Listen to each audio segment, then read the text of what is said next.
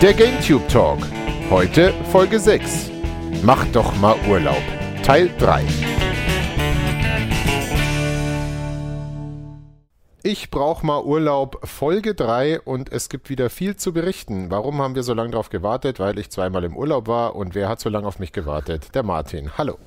Hallo Daniel. Ähm, wir hatten ja schon zwei Folgen zum Thema Urlaub. Einmal waren Michi und Fritz dran, die haben äh, gleich alles erschlagen mit ihren Erfahrungen. Wir sind natürlich äh, für euch äh, speziell da, um detaillierter und vor allem interessanter über Urlaub zu sprechen. Deswegen brauchen wir auch mehr Folgen. In der ersten haben wir vor allem äh, unsere Kindheit abgedeckt. In der zweiten geht es jetzt um den Rest. Deswegen. Schauen wir mal, ob, das, ob wir es heute wirklich ganz packen. Ob wir es heute schaffen. Ja, es, es sind so viele Sachen noch zu erzählen zum Thema Urlaub. Also allein schon. Ah, ich bin sehr gespannt. Ich finde es cool. Ja, wo, wo, wo, wo sind wir denn stehen geblieben? Also ich war noch ein Kind, du warst schon ein bisschen weiter, glaube ich. Du warst irgendwie oft bei der Familie in Südostasien und hattest einen fantastischen Sommer. Und wie ging es denn dann weiter bei dir? Das waren die letzten Sachen, die ich erzählt hatte. Ne? Also allgemein, dass ich halt oft Familie besucht habe, in Vietnam hauptsächlich. Dann, glaube ich, ähm, mein Kanada-USA-Urlaub mit meinem Vater. Hm. Und diesen einen Sommer habe ich erzählt, wo ich das Fallschirmspringen gemacht habe. Habe ich das? War ja, der schönste Sommer aller Sommer. Der war echt, das war der Protosommer. Das war der Hammer. Ähm, da habe ich gar nicht erzählt, was, ich, was mir später noch eingefallen ist. Ein Teil dieses Sommers war es auch, dass ich, ähm, da ich mal viel mit dem Fahrrad gefahren bin, nach Bremen rein von Delmhorst. Und ein Lied ist mir total in Erinnerung geblieben, was ich da auch immer gehört habe auf dem Fahrrad, wo ich mir dachte, das passt total, war King of the Road. Von Roger Miller, oder wie hieß der? Ja. Trailers for Sailor Rain. Mhm. Total super. Und dann so durch die Sonne mit dem Fahrrad cruisen. Da bist du mal King of the Road. Das ja, das geil. ist aber auch schon eine Weile her. Ne? aber der Song war da wahrscheinlich auch schon ein bisschen älter. Der war auch damals schon alt. ja. Auch nicht schlechter. Und dann, wie ging es dann weiter, so nach dem, nach dem Supersommer? Wie, wie hat sich dein Urlaubserleben danach verändert? Da warst du wahrscheinlich auch noch ein junger Mensch eher. Also dieser, dieser, der, der Supersommer, den nie so genannt bisher, aber es war wirklich ein schöner Sommer. Da war ich 18. Und ähm, das war kurz vor Abi. Ich glaube, es war der, das Jahr vor dem Abi, wenn ich richtig liege. Müsste so gewesen sein. Und ähm, als nächstes kommt dann durch das Abi, in dem Jahr habe ich irgendwie nicht so viel Urlaub gemacht, aber direkt nach dem Abitur habe ich dann eigentlich auch keinen wirklichen Urlaub gemacht. Ähm, ich habe aber gearbeitet in Hotels ein halbes Jahr lang. Und das hat sich so ein bisschen wie Urlaub angefühlt. Das war auch so geplant. Ich habe in Skigebieten gearbeitet, in Deutschland, Österreich und der Schweiz. Und das war von so einem Reiseveranstalter, die halt so ähm, Skireisen anbieten. Und dann habe ich äh, im Service gearbeitet und in der Küche, so verschiedene äh, Sachen da. Und immer morgens und abends gearbeitet. Und der Deal war halt, dass du halt dann glaube, es waren um die 1000 Mark bekommen, was nicht so viel ist für eine Sechs-Tage-Woche. Aber du hast halt Unterkunft im Hotel auch bekommen, äh, Verpflegung und einen Skipass für die Zeit, die du gearbeitet ja. hast. Und deswegen habe ich das so gemacht. Da habe ich dann halt ein halbes Jahr tatsächlich so von Ende November bis in den April rein, bis Ende April in verschiedenen Hotels Deutschland, Österreich und Schweiz gearbeitet. Was Wie lange dann jeweils in, die, in jedem Hotel? Ich war die, ich war, die ersten fünf Wochen war ich in Österreich, in Saalbach. Hm. Dann war ich in, in Frankreich war ich. Dann war ich in Frankreich. Kann man schon mal durcheinander. Nee, Frankreich war ich am Ende. Genau, ich war dann, ich war erst fünf Wochen den ganzen Dezember und äh, über Neujahr noch in, in, Österreich, in Saalbach. Dann war ich in der Schweiz. Ähm, da war ich auch so vier, fünf Wochen. Und die längste Zeit, dann am Ende nochmal war ich in Frankreich. Und das war alles ziemlich cool. Also ich habe Service gemacht die meiste Zeit und Küche. Je nachdem, Service bedeutete, dass man halt ähm, den Frühstücksraum gedeckt hat. Das waren halt so, das war so ein Reiseunternehmen, die haben Hotels gemietet und dann alles drumherum gemacht. Die haben halt die Anfahrt gemacht mit so Bussen, du konntest natürlich auch selber anreisen, aber aus Deutschland, die sind in Münster, sitzen die, kann man auch nennen, ich weiß gar nicht, ob sie noch gibt. Ich glaube schon Froschreisen, Frosch Sportreisen heißen die. Die machen äh, immer so Sommer- und, und Winterurlaube. Die machen so Winterurlaube halt Ski und Snowboard und sowas. Und im Sommer machen die so Mountainbike-Touren und solche Geschichten, also so Sportreisen immer. Und die mieten dann halt so Hotels und dann hast du immer so eine Wochenreise. Dann fährst du mit dem Bus halt, meinetwegen in Münster startet das, weil die da sitzen. Hm. fahren die dann halt, je nachdem, Frankreich oder Schweiz oder Österreich halt runter. Und dann bist du da eine Woche da und hast halt, da, bist im Hotel, hast dann deine Halbpension und, ähm, und dann so eine Skireise so. Und, und das Personal halt, in diesem Fall Beispiel der Service, sag ich, morgens dafür da, das Frühstück vorzubereiten, die Tische zu decken und das ganze Frühstücksbuffet aufzubauen, danach alles wegzuräumen und abends halt genauso dann den Abendessenraum fertig zu machen und dann zu bedienen, also zu kellnern im Prinzip. Wie viele Stunden Arbeit waren das dann am Tag und wie viele Urlaub? Ja, ähm, also Küche war dann halt einfach das Gegenstück dann. Wenn du in der Küche warst, hast du halt dann einfach Frühstück gemacht, halt das, was ich, das, den Fruchtsalat, das Müsli, äh, die, die Wurstplatten und abends halt gekocht. Also mhm. auch unter Leitung von dem Koch halt. was du alles kannst. Schau mal an. Hast du uns noch nie ähm, zum Frühstücksbuffet eingeladen, aber gut, wir treffen uns eben im Leierkasten da und da. Oder machst du das, das da auch? Das Buffet in München. Stimmt. Deswegen hat es ja so einen guten Ruf. Ja. Der das Buffet im Leierkasten. Die meisten gehen nur wegen dem Frühstücksbuffet dahin. So. Ist auch in der Flatrate inbegriffen. Das ist eine andere Geschichte, ja. ja. Ähm, das war morgens halt aufstehen, so musste schon so eine Dreiviertelstunde, Stunde, bevor das Frühstück halt losging, alles vorbereiten. War meistens dann wahrscheinlich so um sechs oder so, 6.30 und dann ging Frühstück immer, glaube ich, so von sieben bis neun oder so, weil Skifahrer sind ja auch, die wollen den Tag ja auch nutzen. Das heißt, die, die frühstücken nicht bis elf oder so, sondern gab es irgendwie so diese zwei Stunden Frühstückszeit. Und danach brauchst du halt irgendwie noch eine Stunde wieder, um das alles zusammenzupacken. Und während des Frühstücks bist du halt auch beschäftigt, immer mit Milch nachfüllen äh, und Müsli nachfüllen und Kaffee und jemand möchte noch ein Cappuccino und so weiter. Mhm. Das heißt, so von 6.30 bis 10 morgens halt so vier Stunden knapp oder so in dem Dreh. Und abends Abendessen gab es, glaube ich, meistens so, gab es 19 Uhr und du musstest schon, wenn du halt ähm, in der Küche musstest du ein bisschen früher da sein als der Service, weil natürlich die Küchen- und Kochen, Vorbereitung hat ein bisschen länger gedauert. Das heißt, da musste du, glaube ich, immer so 17 Uhr da sein in der Küche. Und dann ging das schon so bis 22 Uhr. Aber das heißt ja, das hat, dann hast du von, von 10, also gut mit Umziehen dann noch von 10 bis 17 Uhr, war das dann der Urlaubsteil, wo du wahrscheinlich den Tag nutzen konntest, wie du wolltest und das bedeutet äh, auf der Piste. Genau, das, ähm, also hast du schon deine acht, neun Stunden am Tag gearbeitet und ähm, zwischen grob 10 bis 17 Uhr hattest du halt frei. Mhm. Und das hast du halt meistens auf der Piste verbracht dann. Das war der Sinn der ganzen Geschichte. Waren das Hotels dann, die direkt an der Piste waren oder musstest du dann äh, von den Hotels dann auch oft noch mit dem Bus oder mit der Gondel eine Stunde, bis du da mal im Skigebiet nee, warst? so weit auf gar keinen Fall. Also okay. wenn man mit dem Skibus, dann irgendwie vielleicht so 10, 15 Minuten oder so und dann warst du halt direkt an, am Hauptberg oder so. Und bei je nach Skigebiet konnte ich dann teilweise auch bis zum Haus abfahren oder so. Also es mhm. waren vier verschiedene Häusern in, de, in, dem halben Jahr und die lagen mal mehr, mal weniger günstig, aber immer so, dass es halt. Machst du heute noch Skiurlaub regelmäßig? Und dann auch länger oder immer nur einen Tag, so ein Tagestrip? Also jetzt, seitdem ich in München wohne, hat man natürlich eher die Option, dann auch mal zu sagen, hey, ich fahre wirklich manchmal nur einen Tag. Es gibt ja die Tagesreisen von München aus, die ich manchmal mache. Oder mit einer Freundin irgendwie äh, einen Tag oder zwei Tage einfach äh, fahren, ein Wochenende oder ein langes Wochenende. Die, die langen Reisen habe ich jetzt schon länger nicht mehr gemacht, obwohl das ab und zu mit anderen Freunden, mit denen ich das früher gemacht habe, die halt jetzt irgendwie in Berlin wohnen oder in Bremen oder Hamburg oder so, für die ist natürlich der klassische Skiurlaub eher noch eine Option, als zu sagen, ich fahre jetzt mal einen Tag. Ja von denen, mit denen mache ich das, das dieses Jahr, diese Saison wieder mal geplant, auch mal irgendwie so fünf Tage oder eine Woche zu fahren. Hm.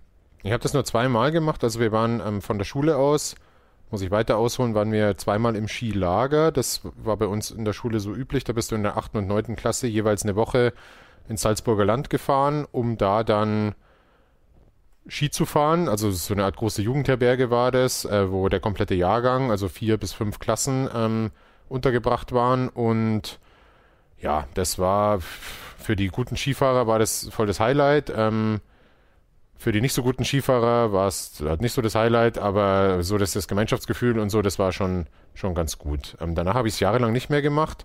Höchstens mal irgendwie so ein Tagestrip, weil ich habe tatsächlich auch, konnte nie so gut Skifahren. Ich habe es zwar als Kind mal so ein bisschen gelernt. Ich habe dann mhm. im Skikurs hatte ich mal irgendwie einen ganz blöden Unfall, wo ich danach keinen Bock mehr hatte auf Skifahren. So bin ich voll, voll auf den Hinterkopf geknallt und keine Ahnung, Gehirnerschütterung, was auch immer. Und danach hatte ich irgendwie keine Lust mehr, weil das ein bisschen traumatisierend war. Und dann sind wir aber später, ähm, dachte ich mir sehr, okay, Snowboarden wäre vielleicht mal was. Und da, da ein paar meiner äh, engen Freunde gute Snowboarder waren oder vergleichsweise gut oder die konnten das alle schon, bin ich halt mal mitgefahren, habe auch nie einen Kurs gemacht, aber da waren wir tatsächlich Weil der Cousin von einem guten Freund von mir, der hat so äh, Skireisen veranstaltet und zwar relativ erschwinglich und das war halt auch genau die Zeit, wo man gern mit seinen Freunden in Urlaub fährt und dann war das halt für relativ wenig Geld, ging, hat man sich da in den Bus gesetzt, fuhr äh, irgendwie in die französischen Alpen ganz weit drauf, also so in so richtig wie in so ein Märchendorf, direkt an der Piste, auch in so ein Apartmenthaus. Und da haben wir dann eine ganze Woche äh, Skiurlaub gemacht und das war eigentlich schon ganz schön geil. Aber habe ich. Fragen, das war doch bestimmt ganz schön geil. Das war richtig geil. Beim ersten Mal war es ein bisschen geiler, ähm, weil der Ort auch noch ein bisschen süßer war und beim, aber da habe ich auch Leute kennengelernt in dieser einen Woche, weil die, die meisten waren halt schon ein bisschen älter als wir, weil auch der Cousin von meinem, ähm, von meinem Kumpel ein bisschen älter war. Also die waren, keine Ahnung, gut vergleichsweise, also wir waren damals vielleicht so 20 bis 22 und die waren halt so 26. Also jetzt auch noch keine ähm, alten Menschen, ja, ja. Aber ähm, gibt ein paar Leute aus der Zeit, die ich heute noch ab und zu sehe, irgendwie zufällig und man versteht sich immer noch ganz gut. Also es war, es war wirklich cool. Aber irgendwie seitdem war es immer noch vielleicht mal irgendwie so ein, zwei Tage mal mit einer Übernachtung aber das ist jetzt auch schon wieder ein bisschen eingepennt. Bin auch erst vor zwei Jahren mal wieder auf Skiern gestanden, nach, äh, nach der neunten Klasse wieder, also wirklich schon lange her. Ähm, und es ging tatsächlich wieder ganz gut soweit. Also ich, Snowboard bin ich jetzt irgendwie nicht mehr so geil drauf, aber so ein bisschen Skifahren jetzt im kommenden Winter habe ich schon mal wieder Lust. Es gibt wenig Sachen, die so geil sind, wirklich, wie auf einem Berg zu stehen und das hat so weiß vor dir, der blaue Himmel, strahlende Sonne das ist so ein geiles Gefühl, das ist so schön. Und dann halt eine gute Abfahrt zu machen, ist wirklich mhm. Adrenalinrausch. Und dann kommst du unten an, hast gerade irgendwie eine super Abfahrt gehabt. Es gibt wirklich wenig Sachen, die mir so viel Spaß machen. Da braucht man aber natürlich auch ein gewisses Können dazu. Bist du gut auf dem Board oder fährst du fest Board oder nicht, nicht Skier? Ähm, ich fahre beides, aber inzwischen eigentlich hauptsächlich Board. Ja. Okay. Bist du da so safe, dass du da quasi locker und ohne ohne dass es für dich, ohne dass ja. es für dich äh, eine Herausforderung ist, ähm, da den Berg runterkommst? Oder ja. ist das? Ja. Ja, bin ich nämlich nicht. Deswegen äh, ist es für mich schon auch immer ein bisschen mal sehen, wie schnell und wie sicher du unten ankommst. Aber es hm. wird immer besser und wenn es dann mal läuft, dann ist Lass es richtig, richtig geil.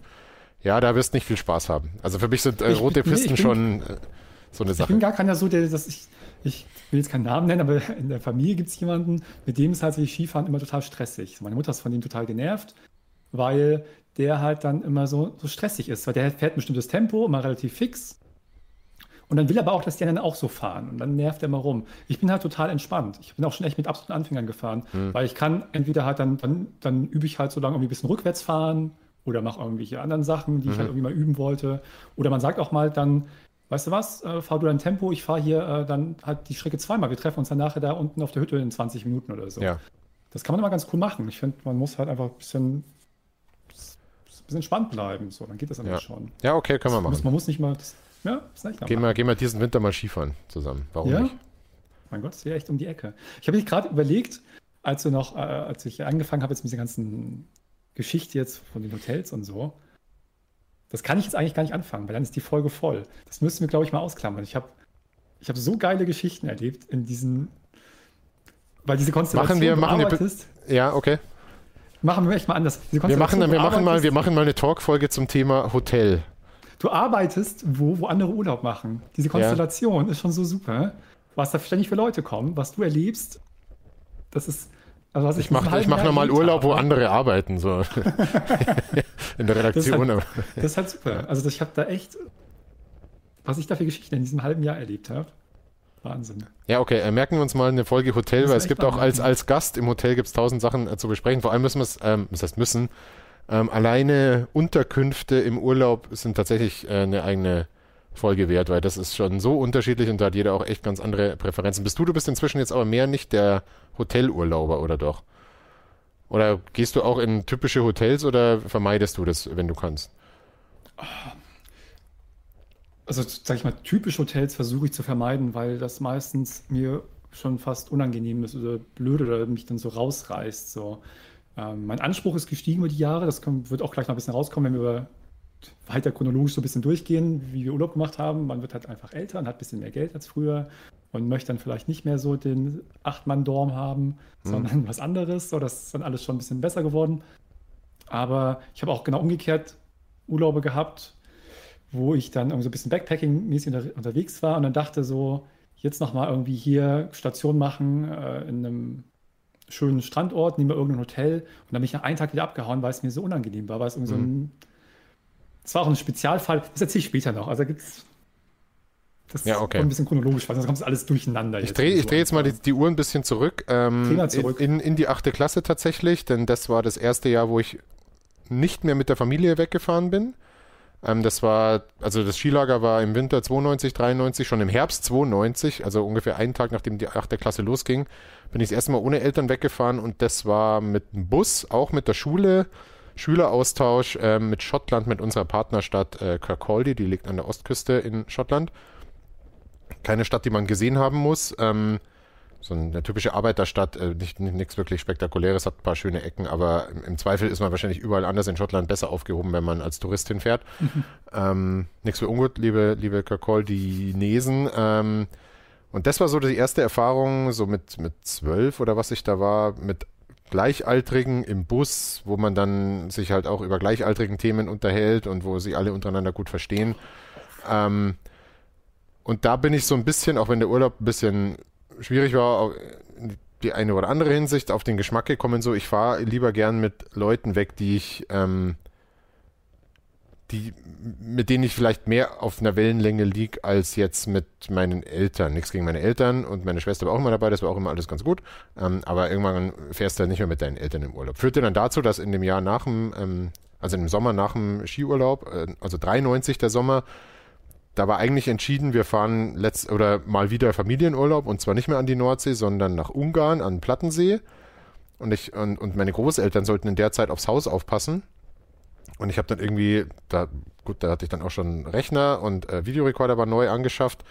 Und dann hatte ich irgendwie einen Tag vor dem Urlaub irgendwie so dieses, ey, ich habe da echt keinen Bock drauf. Und habe dann meinen Eltern gesagt, so Leute, ich mag da irgendwie nicht mit, kann ich nicht einfach hier bleiben mit Oma und Opa und ich verbringe dann hier die zwei Wochen, ist doch auch nicht so schlecht, wäre mir jetzt ehrlich gesagt lieber. Dann habe ich gesagt, ja gut, machen wir es so. Haben Blöderweise, so gesagt. Bitte? Ist nicht so, dass jetzt war nicht viel Widerstand, wenn ich jetzt ich kann gedacht, mich nicht, Eltern ich glaube nicht, dass es, dass das irgendwie, dass es irgendwie Stunk gab, weil wie gesagt, meine Großeltern waren ja da, die waren auch froh, wenn ich noch da war und dann hätten, konnten wir halt irgendwie was machen und ich hatte einfach keine Lust auf diese lange Autofahrt, weil von Bayern nach Ungarn fährst du auch mal zwölf Stunden mit dem Auto und dann Plattensee, hm, wusste ich auch nicht, was ich damit anfangen soll.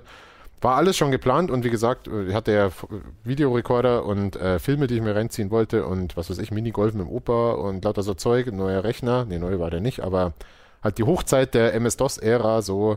Ähm, Ultima 7 spielen zwei Wochen. Zum Beispiel. Ähm, Perfekt. Hatte, hatte ich da aber, glaube ich, schon durch. Ähm, ja, und dann standen die, also dann sind die gefahren und ich dachte mir so, so, Zwei Wochen sturmfrei bis, bis auf die Großeltern und dann standen die einen Tag später wieder vor der Tür, weil das Auto verreckt ist in Österreich.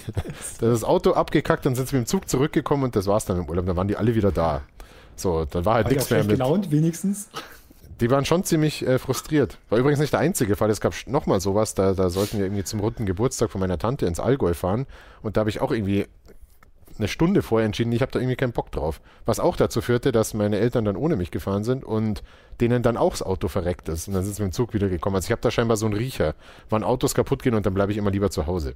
Also wenn ich mal, wenn wir mal irgendwie einen Trip ausmachen und ich habe irgendwie kurz vorher keinen Bock, dann bleib du lieber auch daheim. Dann fährt das, das Auto nämlich alleine. So, ja, genau. Nee. Und dann ging es eigentlich ähm,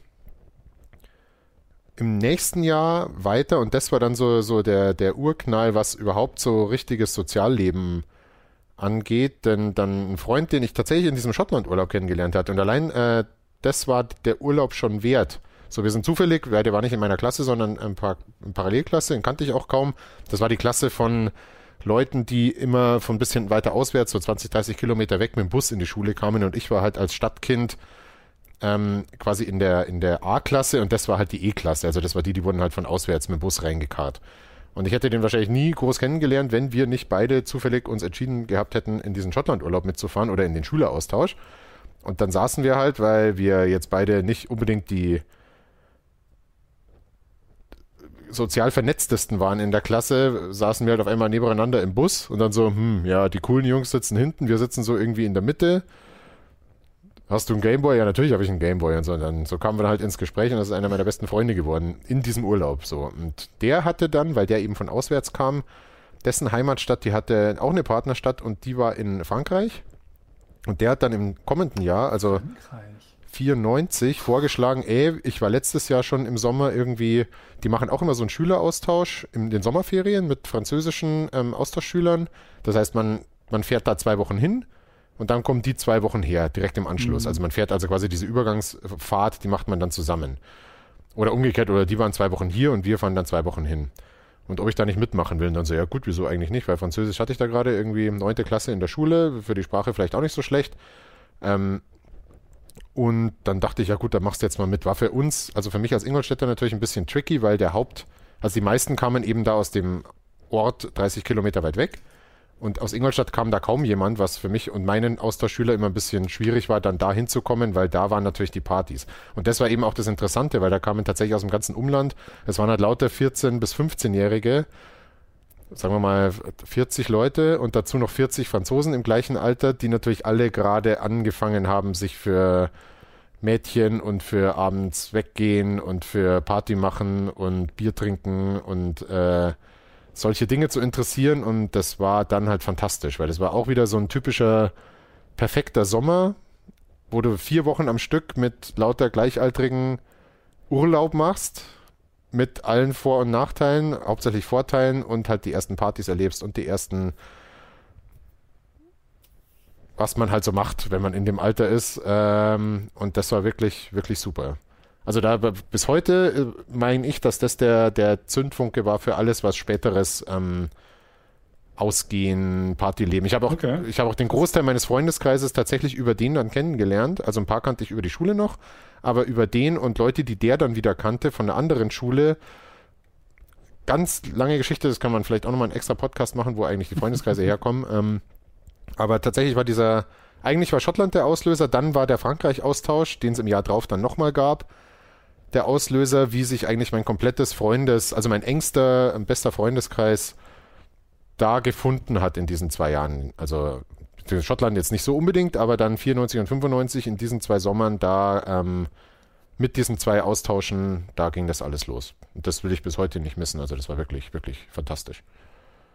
Obwohl die Franzosen teilweise, ähm, also nicht die Franzosen, das darf man so nicht sagen, aber Der Franzose, sagt man. der, Der nein, Franzose an ähm, sich. es gab, äh, da gab es schon schwierige Leute, aber die gab es bei uns wahrscheinlich auch. Aber es gab schon echt, echt schwierige Leute. Aber es war egal. Also gehört auch dazu.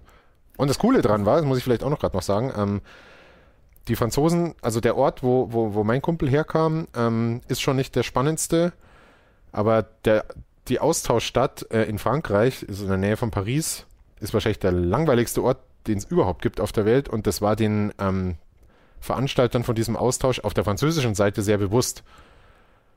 Was dazu geführt hat, dass die gesagt haben, ja, jetzt kommen die da, ein ganzer Bus voller 14-Jähriger, die können hier nicht zwei Wochen in diesen braunen, abgefuckten Ruinen hier leben müssen. Wir müssen denen irgendwie mehr bieten. Deswegen haben die sich dann einfallen lassen, okay, wir fahren, obwohl der Frankreich-Austausch mit dieser Stadt war, wir fahren von da aus ein paar Tage an die Nor äh, Normandie-Küste, Jugendherberge, Normandie oder äh, Kanalstrand, total geil. Also Kanal im Sinne von Ärmelkanal.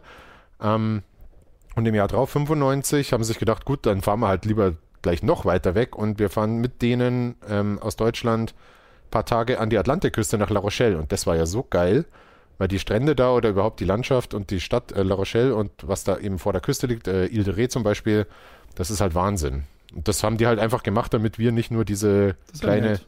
genau, kleine miese Stadt äh, sehen mussten. Und das war mir total super. Und das war halt dann nochmal ein Urlaub innerhalb vom Urlaub. Also klar hing man da in der Stadt rum und dachte so, ah nee, aber übermorgen geht's los, wir fahren halt an Atlantik.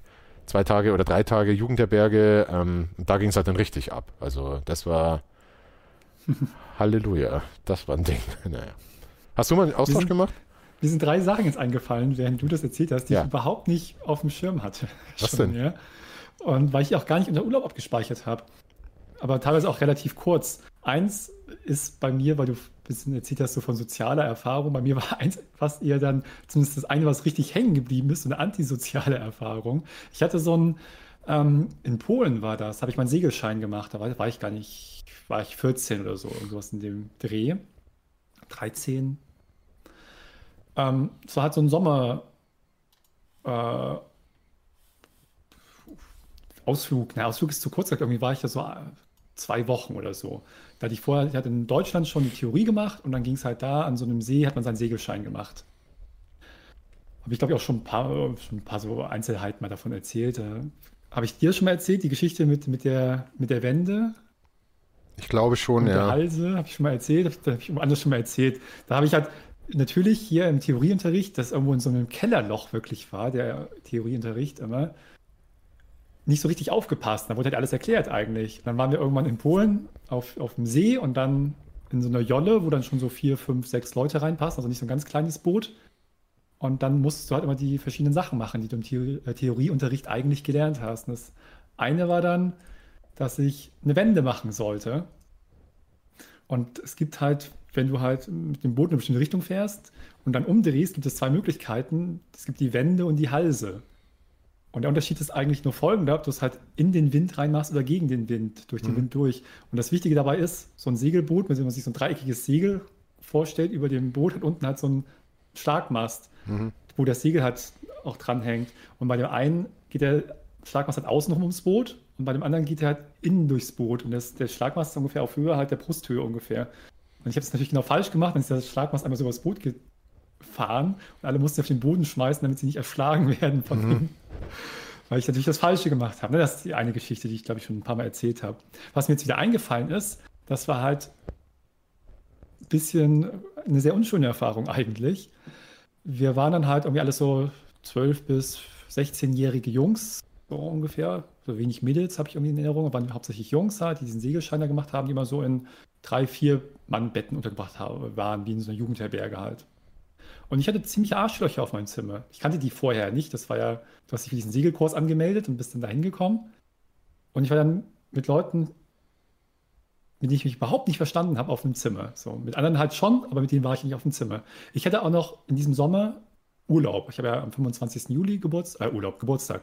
Ich habe ja am 25. Juli Geburtstag und das war halt im Sommer und da hatte ich halt während dieses äh, Camps da, während dieses, dieses ähm, Segelcamps da Urlaub und meine Mutter hatte mir von zu Hause so eine Geburtstagskiste gepackt, so, die ich dann da auspacken sollte und da waren halt ein paar Geschenke drin und vor allem voll viel Süßigkeiten und so.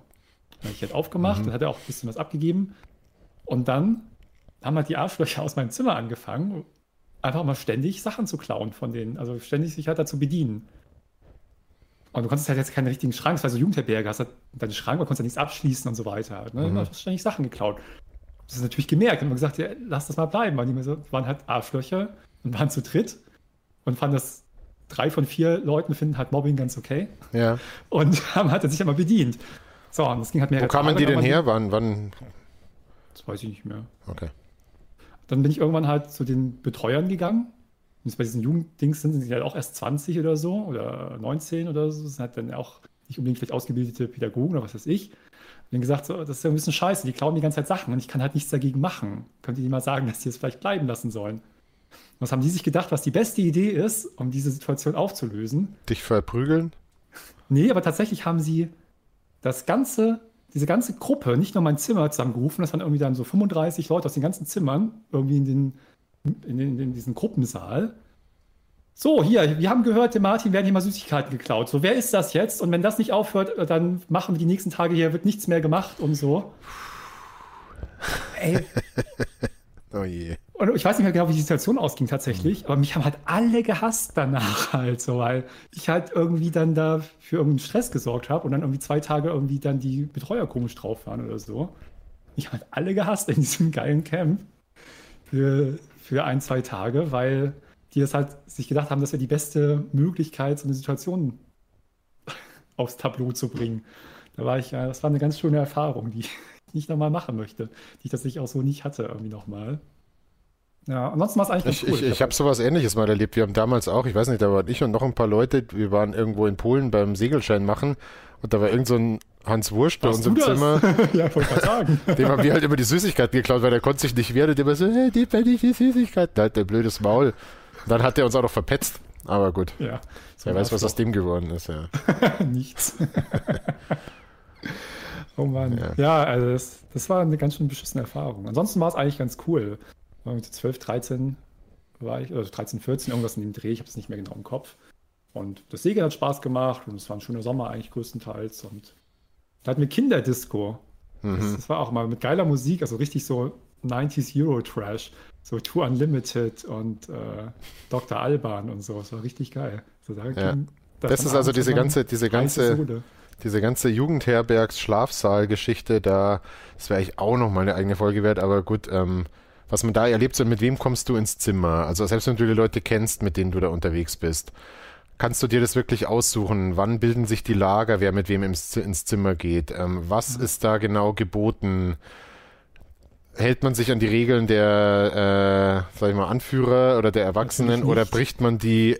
Und wenn ja, wie weit? Ähm, also ich bei uns gab es im Skilager in der achten Klasse, wurde dann auch schon geraucht und Schnaps getrunken und so, was dann voll Stress gab, aber naja. Ich war Gott sei Dank nie im uncoolsten Zimmer, aber ich war im zweituncoolsten Zimmer. Ich war aber noch weit weg von den coolsten Zimmern. Ja, Muss aber sagen, dass alle die, äh, eigentlich ist, hat sich eigentlich ganz gut in Wohlgefallen auf, auf, aufgelöst. Aber heute ja, würde ich es nicht mehr machen wollen. Ich weiß noch, dass wir mal mit, mit, mit, ähm, das war schon so um 2000 rum, da war ich ähm, mit meinem Freundeskreis, also es wäre dann die nächste Phase gewesen, ähm, die mit Freunden wegfahren. Da waren wir noch einmal irgendwie in Amsterdam zu zehnt äh, und natürlich auch wieder viel zu spät um eine Unterkunft gekümmert und keiner konnte sich ein Hotel leisten. Und dann haben wir irgendwie so, ja, dann kamen wir da an und dann gleich allererste Youth Hostel, ja, okay, Schlafsaal zu zehn, ja, passt schon. Das Problem war halt, der, der Raum war für zehn eigentlich gebucht, für uns halt, aber der war halt mit 18 Leuten belegt. Das heißt, da waren schon acht drin, bevor wir reinkamen. so, und das waren auch die sehr komische Leute. Und nach der Zeit wollte ich das dann nicht mehr. Also ich bin nicht der, der immer den totalen Komfort braucht, aber so Schlafsaal mit Fremden hab da auch eine gewisse Scheu, wenn es darum geht, irgendwie, äh, was ich, du fährst in die Alpen und damit du mal richtig weit raufkommst beim Wandern oder beim Skifahren, machst, übernachtest du dann in so einer Alpenvereinshütte, auch in so einem Schlafsaal mit lauter so sehnigen ähm, Leuten, die dann morgens um fünf schon am besten schon die Schuhe nachts gar nicht ausgezogen haben und ach, ich weiß nicht, brauche ich eigentlich nicht mehr. Aber ja. Bist du denn äh, so ein Kom Komforttyp im Urlaub? Also, oder wie viel darf es da sein? Muss es da sein? Braucht es nicht? Lass mich jetzt noch mal, bevor ich das vergesse, Ihnen zwei Sachen noch erzählen. Ja, okay, Verzeihung. Ich habe auch so, so einen Schüleraustausch, war es gar nicht, aber eine Klassenfahrt halt, äh, nach England gemacht, in die Nähe von Hastings. Und dann waren wir auch in Brighton, das was ein bisschen bekannter ist, so ein, so ein Küstenort an der ja, Südküste. Auch am Ärmelkanal. Auch am Ärmelkanal, genau. Und da waren wir halt mit der Klasse waren aber bei so Gastfamilien untergebracht. Das war eigentlich auch ganz cool, so viel habe ich gar nicht zu erzählen. Teilweise, also wir haben da, da haben wir echt gesoffen wie sonst was. Immer abends am Strand gesessen mit der Klasse, da echt viel gesoffen. Zwei Sachen habe ich noch besonders im Kopf. Ich wohnte mit am weitesten weg vom Strand und einen Hügel hoch. Ich, ungelogen musste ich immer jeden Abend eine Stunde vom Strand bis zu einer Gastfamilie laufen. Oh. Das hat ewig und, und, und, vor allem bergauf. Das war ja, und besoffen. Das, das, war ein bisschen der Vorteil, wenn ich halt dann ankam, war ich halt nicht mehr besoffen. Also ja. da gab es halt nie Ärger, weil ich halt total nüchtern nach einer Stunde Bergsteigen bei meiner Gastfamilie ankam, war halt jeder Alkohol äh, verbrannt. Das war ein bisschen der Vorteil. Und eine Sache erinnere ich mich noch, dass ich halt voll von der Laterne gelaufen bin. Da habe ich irgendwie, ich weiß noch, mit einem Mädel geredet, so, bla bla bla ganz hart und habe irgendwie Augen für das Mädchen gehabt und nicht für den Weg und bin voll von der Laterne gelaufen. Das will ich auch irgendwie nie vergessen. Oh je. Also noch so ein paar Kleinigkeiten passiert. Eigentlich war es eine ganz coole Sache. Ich war auch nie einer der so der coolen Kids. Ich hatte immer so meinen Freundeskreis und war mit dem immer ganz zufrieden. Aber tatsächlich in der Schule hatte ich auch eher so ein bisschen die Freunde verteilt, auch mit den anderen Klassen. In meiner Klasse war auch so ein paar, aber gehört jetzt nicht so mit den, zu den coolen Kids. Und ähm, als dann auf so einer Klassenfahrt war es schon alles egal. Da waren irgendwie schon alle auf einem Haufen oder so und hatten zusammen ihren Spaß. Aber auch da gibt es natürlich so die Lager und so. Aber es war eine ganz nette Reise. Das war halt dann, ähm, weiß ich auch gar nicht, wie alt wir da waren, so 15, 16, glaube ich, in dem Dreh. Hm. Und Frankreich war ich auch mal, auch kein richtiger Austausch, sondern noch so eine Sprachreise. Das war der letzte Versuch meiner Mutter, irgendwie meine französische Note zu retten. War im Sommer mich mal irgendwie für zwei, drei Wochen nach Frankreich zu schicken. Das war von so einer Sprachschule oder so. Da hat man dann halt einen halben Tag immer Sprachunterricht gehabt und hat bei einer Gastfamilie gelo äh, ge gelebt, gelebt, gewohnt, um da dann halt auch noch ein bisschen Französisch zu lernen und hat dann so einen halben Tag frei. Und das war in Biarritz, das ist hm. ähm, an der Südküste, also Süd, im Süden Frankreichs an der Atlantikküste, relativ nah zu Spanien schon, die Grenze. Mhm sind wir auch mal rübergefahren nach San Sebastian, was da nicht weit weg ist, und waren in den Pyrenäen. Da haben wir solche äh, Wildwasser-Rafting gemacht. Also da gab es auch so ein bisschen Freizeitprogramm. Aber allgemein ist es natürlich Atlantikküste, Südfrankreich im Sommer, äh, auch so Juli, Juni, Ja. Juli Mhm. war halt super geil. Also das, das ist eine wunderschöne Gegend da. Es hat halt Strand. Ähm, die Franzosen waren nett. Oh, die Gruppe, die da war, war alles ganz cool. Das war auch eine schöne Zeit. Französisch hat es mich jetzt nicht so weitergebracht, aber es war im Prinzip ein schöner Urlaub, die ich da mit drei Wochen in Frankreich verbracht habe, die ich irgendwie auch immer schöne Erinnerungen dran habe. Eine Erinnerung, die ich dran habe, ist, dass ich die Musik auch da, die ich wieder gehört habe, weil da habe ich viel äh, Hot Space gehört, das Album Kenne ich gar nicht. Queen. Ein eher, ein eher der experimentelleren Alben. Und Das Okay. habe ich irgendwie voll viel gehört, weil ich dann, da hatte ich noch so einen Discman und da hatte ich aber gar nicht so viel Musik mit. Nicht so wie heute, dass du ubiquitär irgendwie deine ganze Musikbibliothek rumschleppst, sondern ich hatte irgendwie so sechs CDs mit und die habe ich am meisten gehört. Und wenn ich die heute mal einen Song davon höre, dann muss ich immer noch an Frankreich denken. Jetzt ist gerade, ah, meine Webcam ist gerade kurz ausgefallen, aber es ist wieder Ja. da. Ähm, Das war ganz schön cool. Also, ja, bei mir war eben dieser Frankreich-Austausch musikalisch halt auch ähm, so, da ging auch das meiste los. Also ich hatte dann vorher schon ein bisschen angefangen, auch Queen zu hören tatsächlich, ähm, nachdem Mercury gestorben war. Und äh, auch der eine Spätzle von mir, den ich da in Schottland kennengelernt hatte, der hatte da schon irgendwie immer so ein bisschen gejobbt und hatte auch so immer so ein bisschen Geld sich erarbeitet und äh, hat da schon immer, ähm, war immer der, der am meisten da schon CDs hatte und sich gekauft hatte. Er hatte auch relativ wahllos alles Mögliche gekauft, aber mhm. alles, was halt zu der Zeit irgendwie wichtig war und damals war auch gerade auf MTV, ähm, wurde da halt, da lief halt auch noch fantastische Rockmusik vor allem ähm, auch hoch oben in den Charts rauf und runter. Äh, das heißt, es gab da auch keine großen Diskussionen, was geil ist und was nicht geil ist, sondern es war im Prinzip das meiste geil oder geil genug.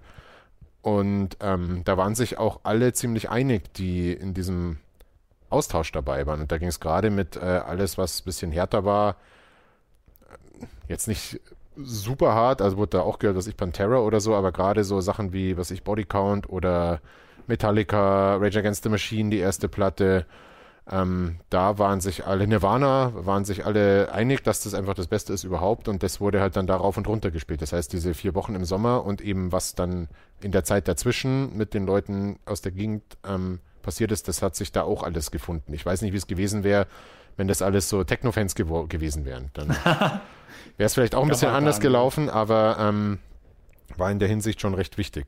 Und das ging dann auch so ähnlich weiter, also dann waren die Austausche zwar vorbei, aber eben über die Leute, die ich da kennengelernt hatte, wir haben uns dann in der Zwischenzeit in Ingolstadt äh, ziemlich gut angefreundet, die waren teils so alt wie ich, teilweise ein bisschen jünger und da hat sich sehr schnell, ähm, vor allem in dem Sommer 96, da muss ich jetzt, ah genau, ähm, da haben wir auch in Ingolstadt sehr viel Zeit draußen verbracht. Also ein paar von uns, die haben da im Tennisclub gespielt und die, die nicht spielen wollten, wie ich und noch ein paar andere, die auch eben so ein Mix aus einerseits äh, die von der Klasse noch kannte und ein paar, die ich eben ähm, über diese Austausche kannte. Wir haben dann denen, die Tennis gespielt haben, da immer zugeschaut und haben uns da immer besser angefreundet und haben dann entschieden, okay, wir machen jetzt mal zusammen Urlaub, nämlich im Sommer 96 und sind dann auch wegen Geldmangel ähm, campen gewesen am Schwilowsee bei Potsdam in der Nähe, weil vom einen die Eltern, die hatten da so eine Datsche an so einem Campingplatz und das war so der erste Urlaub, irgendwie vier Jungs zusammen, ohne Aufseher eben und ohne Austauschschüler, sondern einfach vier Jungs da in Zelten, erst am See und dann war es da so langweilig, dass wir halt dann die äh, beschwerliche S-Bahn-Reise nach äh, Berlin immer wieder auf uns genommen haben und Berlin war halt damals schon für ein paar 16-Jährige ganz schön spannend. Und dann haben wir halt da die Stadt unsicher gemacht und so. Und da hat sich dann auch diese Gruppe langsam formiert, ähm, mit der ich dann die ganzen späteren Jahre im Urlaub war. Also ich war dann von 96, lass mich überlegen, 97, 98, 99 nicht, weil da waren es ein paar andere. 2000, 2001, 2002, jedes Jahr mit denen im Urlaub. Das wurden dann auch immer mehr und immer, immer gemischter. Also erst waren wir nur zu viert, dann kamen ein paar Mädels dazu, dann waren wir zu sechst. Dann ähm, waren auch die Skiurlaube da schon mit dabei mit den Leuten. Und irgendwann äh, gegipfelt ist es dann eben, als wir mal auf Formentera waren, am Mittelmeer, immer so, weiß ich nicht, so 10, 12 Leute in den Apartments. Und da war uns aber Unterkunft auch noch gar nicht so wichtig. Also da hat man halt so, okay, Reisebüro, Mittelmeer, wo fahren man hin? Und dann war halt alles dabei, von Griechenland, Tunesien, ähm, Lloret de Mar, wo kein vernünftiger Mensch freiwillig hinfährt Das normalerweise. ist auch so aber ein Sauf, das ist auch so ein Ja, ja, aber es ist- von genau. 17-jährigen Lorette. Genau, du bist halt 18 und dann fährst halt nach Joret, weil da gibt's halt so Apartment-Hotels. Und da war es nicht dieses so, wollen wir wirklich in so einen weißen, miesen Hotelbunker irgendwie am Strand, möglichst billig mit Halbpension oder wahrscheinlich ganz ohne oder vielleicht nur mit Frühstück dabei, auch wenn es ungenießbar ist. Ja, war überhaupt kein Ding, sondern machst du halt und immer zwei in ein Zimmer und, und passt schon. Und dann warst du da halt, keine Ahnung, warst halt Nachmittag am Strand rumgelegen, dann kurz zurück ins Hotel und dann traf man sich halt beim einen auf dem Balkon und da wurde halt dann gesoffen, wie man es halt macht in Jorette war. ich weiß nicht, da waren wir einmal, da war gerade ähm, Europameisterschaft in Belgien und Niederlande im Pfingsten rum oder Juni 2000 war das, glaube ich, und da war halt dann die ganze Stadt voll, auch mit irgendwelchen, weiß ich, anderen Urlaubern und dann hat man sich halt da hingehockt und gemeinsam diese Fußballspiele geschaut und das war halt jedes Jahr, war das diese, okay, wer fährt alles mit? Und dann waren es halt immer zwischen acht und zwölf Leuten. Immer Mittelmeer, immer in die Sonne, immer eine Woche und mehr auch nicht. So 99 war dann mal kurz so ein Ausreißer, da war ich dann mit wieder Leuten von mir aus der Klasse. Der eine war auch wieder dabei von damals von Schottland. Ähm, waren wir irgendwie noch in Norwegen mal. Ähm, das war halt so ein bisschen das Kontrastprogramm. Aber so sah Urlaub zu der Zeit aus. Das war ganz normal. Mit Freunden, Mittelmeer, Alkohol, Party, aber nie so wild wie jetzt so typische Ballermann-Touristen, auch nie mit, also das war schon, da gab es schon einige Stories, die, die hier niemandem was angehen, aber ähm, wir hatten jetzt keine Deutschland-Helme auf und äh, ne, also und waren im Bierkönig, also das nicht, aber, aber ähnlich. Beziehungsweise das habe ich nie gemacht. Ballermann? Das habe ich nie gemacht, diese, nee, nee, das mit so großen Gruppen von Freunden. Ich habe schon okay. mal irgendwie mal Urlaub mit Freunden gemacht, einzeln so mal Skiurlaub gerade oder was anderes. Aber jetzt nie so jetzt in größeren Gruppen. Das äh, hat sich irgendwie nie ergeben. Ein, es hätte so ein, zwei Urlaube gegeben, wo ich dann irgendwie immer was anderes gemacht habe dann. Gab so einen Kuba-Urlaub von unserem Freundeskreis, wo irgendwie so sechs, sieben, acht Leute waren, wo ich eigentlich mit eingeplant war. Ich weiß nicht mehr, warum konkret ich die nicht mehr mitgemacht habe. Ähm, da war ich dann nicht dabei. Und ein Mexiko-Urlaub. Ähm, und die habe ich beide nicht mitgemacht. So, das wären sie beiden so, so Gruppen, Freundeskreisurlaube gewesen, wo ich jeweils außen vor war. Warum nicht? Hattest du da keinen Bock drauf oder woran das hat sich nicht ergeben. Ich hab, es gab immer, es gab zweimal tatsächlich konkrete Gründe, warum ich dann da gerade keine Zeit hatte. Okay. So, eigentlich Bock schon. Es waren, so, waren halt so die ganzen Freunde. Also der Kuba-Urlaub war direkt so mit 20, so kurz nach der Schule, das Jahr nach der Schule. Das wäre eh noch ganz der Freundeskreis. Das andere war jetzt vor zwei Jahren. Der hat einer geheiratet, eine Mexikanerin. Einer aus meinem, äh, aus der Zeit halt noch. Das ist der ganze mhm. Freundeskreis eigentlich, der jetzt dann in Mexiko war, waren dann noch so die Leute, die damals mit dabei waren. Und das hat sich leider auch nicht ergeben. Ja. Ich würde das auch so, glaube ich, ähm, ich habe es jetzt so ähnlich nochmal erlebt, weil ähm, wieder der, der hat jetzt kürzlich geheiratet äh, und da haben wir dem einen Junggesellenabschied in Prag beschert, wo natürlich die Gefahr war, oh Gott, Junggesellenabschied in Prag, was wird das für ein Abriss? Und wie peinlich wird das denn? Weil wir eigentlich alle schon aus dem Alter raus sind, dass wir dann auch maximal peinlich sind, aber das Risiko ist ja trotzdem noch da. Aber das war relativ gesittet und da war trotzdem wieder dieses Flair da, was ich schon lange mhm. nicht mehr hatte. Halt wieder die gleichen Leute, die sich ewig schon kennen und wo man auch überhaupt, also die über das Stadium, wenn man sich mal ein paar Jahre oder ein paar Monate nicht so viel gesehen und gesprochen hat, dass man sich dann wieder irgendwie annähern oder austauschen muss. So über das Stadium sind wir auch alle schon lang hinaus, sondern wir könnten jetzt auch zehn Jahre uns nicht sehen und wenn wir dann sagen, okay, wir fahren am so und so vierten ans Mittelmeer in so eine Hotelanlage, dann wäre alles sofort wieder wie immer. Und ist auch gut so. Ja, um, das hat ja jeder. Das hat, ja. Ich habe auch so ein paar Freunde, die kann, das habe ich manchmal auch wirklich drei, vier, fünf Jahre nicht gesehen. Du siehst ihn, das ist halt, als wäre halt keine Zeit vergangen. Ja. Das ist halt immer schon ziemlich super. Aber das habe ich als Urlaub nie gehabt. Aber ich habe an einen Urlaub jetzt noch was speziell gerade gedacht. Das heißt, weil ich mal erzählt hatte, dass ich ja Familie besucht habe in, in Vietnam. Und einmal habe ich das auch gemacht und da war ich aber dann schon irgendwie so 18 in dem Dreh rum, auch wieder mit der Familie, aber das habe ich das erste Mal mehr alleine gemacht, weil sonst war ich eigentlich immer so ein bisschen im Schlepptau von Vater und habe dann gesagt, Oma besucht und Tanten und so. Aber da war ein Cousin mit dabei, der auch in meinem Alter war. Und dann habe ich halt total viel mit dem gemacht. Und das war einmal, das war das erste Mal, dass ich das so ein bisschen auf eigene Faust dann mehr unternommen habe und erkundet und so. Da bin ich ja auch total viel dann ähm, so mit dem Motorroller rumgefahren und so. Mhm. das ja eigentlich äh, erstmal habe ich das ja nie gelernt und ich habe ja keinen Führerschein, was manchmal ein bisschen blöd ist. Und zweitens ist es halt äh, in Asien auch gar nicht so ohne da mit dem Motorroller rumzufahren, weil es alles sehr chaotisch ist und so. Mhm. Das habe ich da sozusagen on the fly gelernt, habe mir jetzt eine Weile behalten, hat mir auch in späteren Asienurlauben viel geholfen. Und das war ziemlich cool. Ich mit dem da viel gemacht habe, habe ich das Land nochmal aus einer ganz anderen Perspektive kennengelernt, was dann auch später sich nochmal verfestigt hat, wenn ich dann nochmal mit der Freundin da war oder, oder halt ähm, als Backpacker auch nicht so sehr sozusagen nur Familie besucht habe. Das ist ja sowieso Weil, das. Mir, ja. Da bleibt mir auch mal was in Erinnerung. Eine Situation, man hat immer so manche so komische Schlaglichter. Da hatte ich halt ein, ein Mädel kennengelernt, eine Vietnamesin, und äh, der habe ich halt Englisch gesprochen. Und irgendwas war mit ihrem Motorroller. Habe ich irgendwas repariert dann irgendwie noch, weil der irgendwas gesponnen hat oder so. Und dann habe ich da gerade so rumgefuhrwerkt an dem Moped. Und dann meinte sie zu mir, um, ähm, you're handsome. Und ich kannte das Wort nicht. Aber weil ich gerade an dem Moped rumgefuchtelt habe und ich habe mir dann so überlegt, so handsome, das heißt bestimmt geschickt, dass ich das gerade gut, gut, mache, dass ich geschickt bin mit dem Moped. So. Behende. So nach, ja, ja, so, ich habe mir das irgendwie so mhm. hergeleitet, weil ich kannte das Wort nicht. Und dann habe ich irgendwie so geantwortet, ja, ja, also damit kenne ich mich aus, so bin ich halt, so ungefähr. Du siehst gut aus. Ja, nee, weiß ich, so bin ich halt. I know. War ungefähr meine Antwort. das weiß ich noch, weil ich das aber später erfahren habe, was das Wort heißt. So. Tja. Da ist ja, und dann draus geworden. Vielleicht lag es daran. Wieder verkackt. Wieder verkackt. Das, das werde ich auch nie vergessen. Das war ganz schön lustig so im Nachhinein. Naja. Ja, weil du gerade meintest, dass man dann das Land auf eine andere Art kennenlernt. Ähm, das ist schon was. Also wir hatten dann halt jahrelang so eben diese typischen Hotelbunker, da würde ich heute eben nicht mehr reingehen und es waren jetzt auch keine High-Class-Hotels, sondern es war halt immer möglichst günstig, keine Ahnung, was ich, zwei Sterne. Ähm, kulinarisch war es scheißegal, immer dann isst man halt da und dort irgendwas und dann ähm, war bei mir der Wendepunkt, als ich irgendwie viel gearbeitet hatte und ein anderer Freund von mir, der hat irgendwie ein halbes Jahr lang Austauschsemester oder Auslandssemester gemacht in Perth in Australien und meinte so, du, äh, ich und noch zwei von meiner FH, weil der hat auf der FH in Deutschland studiert und die waren halt da zu dritt, ähm, haben da ein halbes Jahr studiert. Wenn wir mit unserem Studium fertig sind hier, wir würden gerne noch acht Wochen Australien dranhängen. Wenn wir eh schon mal da sind.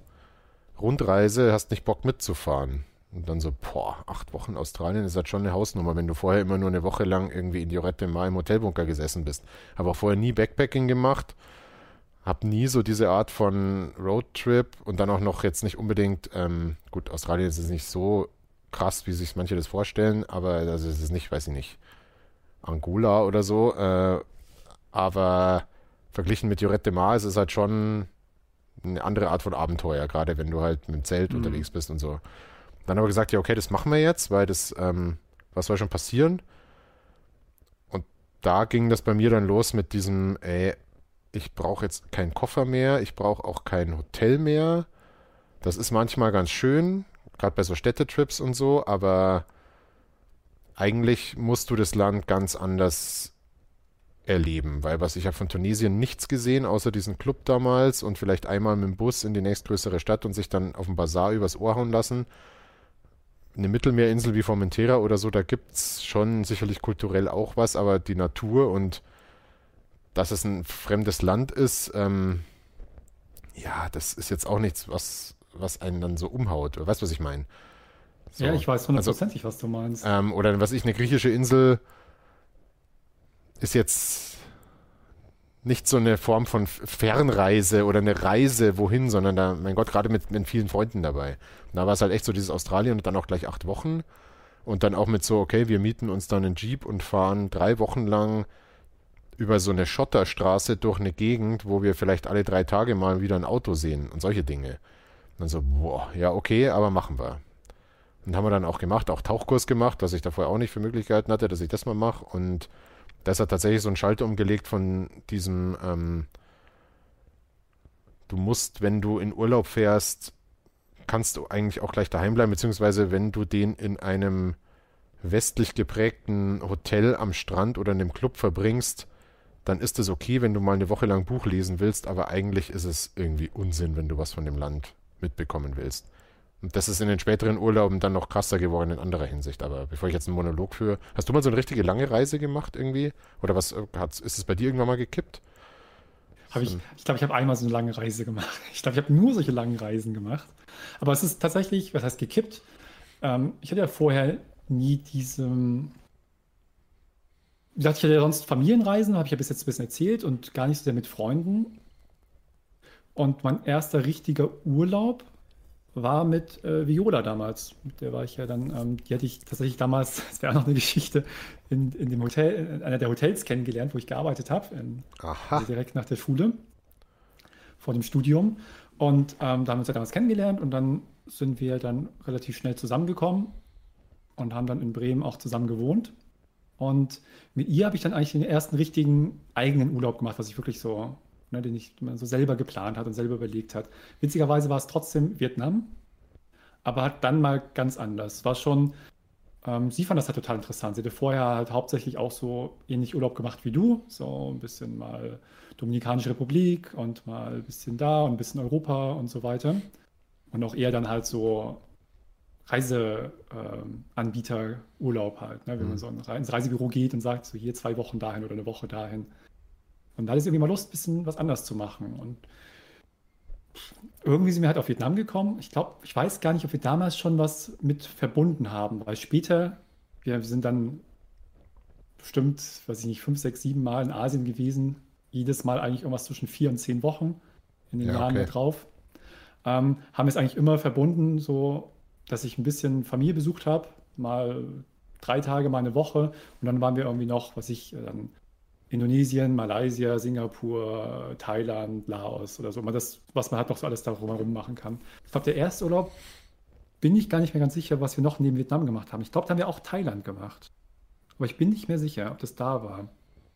Weil das verschwimmt bei mir wirklich so, weil wir so oft in, in Asien waren, wirklich irgendwie sieben, sechs, sieben, acht Mal in, in, in Asien unterwegs, dass das nicht mehr genau weiß. Aber auf jeden Fall war der erste Urlaub dann in, in Vietnam.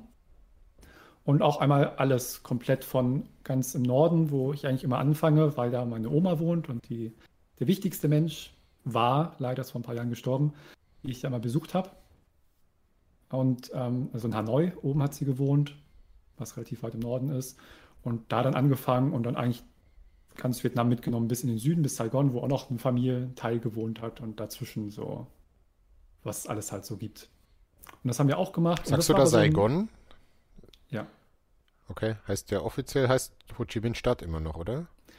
Ho Chi Minh Stadt sagt halt eigentlich sagt kein Vietnameser, wo es so ein bisschen okay. zurückgekommen ist. Also gerade, sag ich mal so, vor 10, 15 Jahren hat halt kein Schwanz äh, Ho Chi Minh Stadt gesagt. Mhm. Aber es heißt eigentlich, offiziell heißt es Ho Chi Minh Stadt oder wird eigentlich mit HMC oft abgekürzt, Ho Chi Minh City. Ähm, aber die Leute reden eigentlich nur von Saigon. Mhm. Das hat sich dann teilweise später wieder ein bisschen geändert, weil kommt ja manchmal so ein Retro- äh, Verklärung zurück, so, weil die waren ja erstmal alle froh, dass irgendwie, dass sich das Land so ein bisschen gelöst hat von diesen kommunistischen Wurzeln. Man ist heute immer noch so ein Einparteiensystem, so ein bisschen China-Light, so ein bisschen nicht ganz so schlimm, aber mehr als eine Partei gibt es halt trotzdem nicht. Ähm, aber die waren trotzdem auch ganz froh, dass sich das ein bisschen weiterentwickelt hatte von so einem doch eher härteren kommunistischen Regime, vielleicht in den 80ern und so. Naja, ähm, und da haben wir eigentlich alles mitgenommen und das war so ein, so ein Backpacker-Urlaub eigentlich so. Also gar nicht jetzt, man ein Hotel gebucht hat, zwei Wochen und da geblieben ist, sondern wie gesagt, von Hanoi angefangen und dann mit Bus, Minivan, also wir sind dann nicht selber gefahren, mit solchen Sachen, sondern immer so, so Bus, Minivan, äh, Fähre und solchen Geschichten, dann halt Stationen bis in den Süden gemacht. Was echt ganz cool war und was für mich dann auch nochmal eine ganz andere Art war, das Land zu erkunden. Und das war richtig, richtig geil. Ich, ich habe natürlich schon vorher, ich mag das einfach. Und das habe ich gemerkt. Das ist auch eine der Sachen, wenn ich mit Viola manchmal noch über Urlaub rede oder so, oder manche Sachen, die man sich erinnert. Das ist, ich fühle mich da sozusagen zu Hause. Und es gibt für mich so ein ganz, ähm, so ein Urlaubsgefühl. Und das Urlaubsgefühl ist für mich so untrennbar verbunden, wenn ich aus, ähm, aus dem Flughafengebäude komme. Manche schon aus dem Flughafen, äh, aus dem Flugzeug selber oder aus dem Flughafengebäude, wenn man ankommt. Und und dann ist plötzlich alles heiß, alles laut, so ein Trubel, weil ich das, weil ich so oft das äh, gemacht habe in Asien. Sei es, das ist alles relativ ähnlich, wenn du in, in Vietnam, in Thailand, in Malaysia bist. Das ist immer irgendwie 30 Grad, hohe Luftfeuchtigkeit, 70 Taxifahrer, die dir äh, ihre Fahrt verkaufen wollen, dann irgendwelche Geldwechsler, die da irgendwas machen wollen und so weiter. Und dieses, dieses Gefühl, aus dem Flughafen zu kommen, das, diese, von dieser Luft so bis zerschlagen zu werden, dann die Sonne zu sehen und das, dieses, diesen Geräuschpegel zu haben, das ist das, was für mich so untrennbar mit Urlaub verbunden ist wie nichts anderes. Mhm. Wenn ich an Urlaub denke, denke ich oft an diese Situation, so fängt für mich immer Urlaub an. Und dann, und es gibt dieses Gefühl, wenn ich das habe, wenn ich da, wenn das so anfängt, denke ich mal so richtig, erstmal jetzt hat Urlaub angefangen und auch so eher sogar so ein Gefühl, jetzt bin ich zu Hause. Das ist mhm. so krass, wenn ich das habe, das ist so ein, wie so ein Schalter. Und das ist eines der besten Gefühle, das man haben kann. Das ist so geil. Ich habe das immer auf Booten. Und ich bin nur ja. im Urlaub auf Booten, also ob es jetzt eine, also es muss, es muss halt ein äh, Ozeanboot sein. Jetzt auf dem Tegernsee, auf dem Dampf habe ich es jetzt vielleicht nicht so. Aber wenn ich, ähm, weiß nicht, woher das kommt, irgendwie, als Kind eigentlich so nur Assoziation wahrscheinlich. So Fährfahrten mal gemacht von, was ich, von der Küste nach Wangerooge oder dann auch Schottland irgendwie von ähm, Seebrügge nach Hall rüber mal eine Nacht. Aber ich bin jetzt nicht so, dass ich irgendwie auf Booten aufgewachsen wäre, aber wann immer wir irgendwie im, vor allem im tropischen, wobei es ist eigentlich scheißegal, es kann auch äh, stürmisches, kühles Gewässer sein, ähm, wann immer wir da sind im Urlaub oder ich da bin, ist so eine Bootsnummer eigentlich Pflicht und ich fühle mich da einfach total zu Hause. Und selbst wenn es so ein Touri-Boot ist, keine Ahnung, fährst halt, was ich, Mexiko auch schon mal irgendwie im Katamaran wird dann rausgefahren und dann kann man tauchen oder auch nicht. Und da sind halt dann schon auch viele Leute auf dem Boot oder so, aber da mhm. gibt es immer irgendwie ein ruhiges Plätzchen, ein bisschen abseits, wo das einfach, weiß ich nicht, da gehöre ich halt irgendwie hin. Vielleicht ja, muss ich mal einen Segelschein so. machen oder so, aber das ist, ist halt so. Beim, aber das mit der Hitze, das kenne ich auch tatsächlich. Ähm, bei mir fängt es noch ein bisschen früher an, gerade bei so Fernreisen, die mache ich, habe ich jetzt noch nicht so oft gemacht, also mit so richtig langen ähm, Transatlantikflug oder nach Südostasien geflogen oder Australien, so viele waren es jetzt nicht. Ich finde das sehr anstrengend, so lange Flugreisen. Ähm, mit, der oh, richtigen, ja. mit der richtigen Buchung geht es schon oder so, aber über Nacht oder so 12, 13 Stunden im Flugzeug mache ich nicht gern beneide auch keinen Kollegen, ähm, so interessant das immer sein mag, so als, als Redakteur, der dann, um äh, sich zwei Stunden eine Spielepräsentation anzuschauen, irgendwie nach Toronto geflogen wird, danach ins Hotel und am nächsten Tag zurück oder so. Puh, mhm. Muss ich jetzt nicht haben, aber tatsächlich diese Hitze und beim Flughafen raus und du merkst es halt sofort, dass du in den Tropen bist irgendwie. So geil. Das ist irgendwie was ganz Spezielles. Und ich mag dann auch, bis man dann mal am Zielort ist, manchmal zieht sich das dann auch, dann hast du den Flug in den Knochen. Ich weiß noch, als ich äh, vor zwei Jahren in Thailand war, ähm, war es auch dann irgendwie Phuket und dann musste vom Flughafen in Phuket musste erstmal in die Stadt runterfahren, dann musste da auf die Fähre und dann fährst du mit der Fähre, dann klappert die noch irgendwie ähm, den Beach von Dadada ab, also beziehungsweise die Insel, weil es da auch so ein Ferienresort gibt, in dem kein vernünftiger Mensch freiwillig wohnen will. Und dann da noch und bis du dann mal tatsächlich am Ziel bist. Und das Ziel ist ja meistens auch nicht irgendwie das Resort, sondern da hast halt dir dann irgendwie in letzter Minute noch irgendwie ein Bungalow irgendwo gemietet oder halt so eine Strohhütte am Strand, ähm, weil mehr brauchst halt auch nicht. Das ist schon das, das gehört alles dazu, so diese, diese ja. gewissen Strapazen, bis man dann mal da irgendwo ist, aber das ist alles Teil von dem Ding. Und auch zum Beispiel, was ich, dann fährst in Phuket vom Flughafen raus, hockst in dem Taxi und allein schon so typische Zubringerstraßen in tropischen Ländern zum Flughafen mit diesen unendlichen Werbeplakaten und diesem, also was ich, auch Vegetation und die Leute da und so Straßenmärkte, an denen du vorbeifährst und so weiter, da könnte ich halt stundenlang im Taxi sitzen oder so und mir das anschauen oder im, im Tuk-Tuk. Das, das, ist das geilste Gefühl, das ist wirklich so. Ja. Da bin ich, da bin ich da, da bin ich im Urlaub, da fängt der Urlaub an. So vorher so noch mit Stress, die Vorbereitung, die letzten Tage, wo man abfliegt, immer noch packen und alles mhm. abklappern und dann der Flug halt. Aber dann dieser Augenblick, wenn du da bist, die Hitze, die Gerüche, der Sound, was du siehst und dann geht der Urlaub los. Das ist eines der besten Gefühle. Das ist so geil. Ja. Und das Witzige ist wirklich, dass ich mich da dann wie so richtig wohlfühle, wie zu Hause. Und ich hätte es ganz oft dann, wenn ich zurückkomme nach Deutschland, das hatte ich einmal, als ich dann zurück nach Delmhorst gekommen bin und einmal, als ich zurück nach Bremen gekommen bin aus dem Urlaub, beides Mal, dass es ganz komisch ist, weil gerade wenn ich jetzt mal so eigentlich vier, sechs, acht Wochen in Asien war und da ist halt alles warm und laut und alles spielt sich draußen ab, überall viele Menschen. Und dann kommst du plötzlich nach Deutschland, nach Delmhorst und das hat alles leer. Und dann denkst du, wo sind die Leute? Das ist halt eine leer gefegte Straße. Es ist mhm. alles blitzblank sauber, der Bürgersteig. So, du hast du seit Wochen nicht gesehen. Und das ist, da ist immer so ein Kulturschock, witzigerweise, wenn ich zurückkomme von so einer Reise. Mhm. Die habe ich jedes Mal, wo ich immer denke so, oh krass, das stimmt, hier so ist es ja in Deutschland.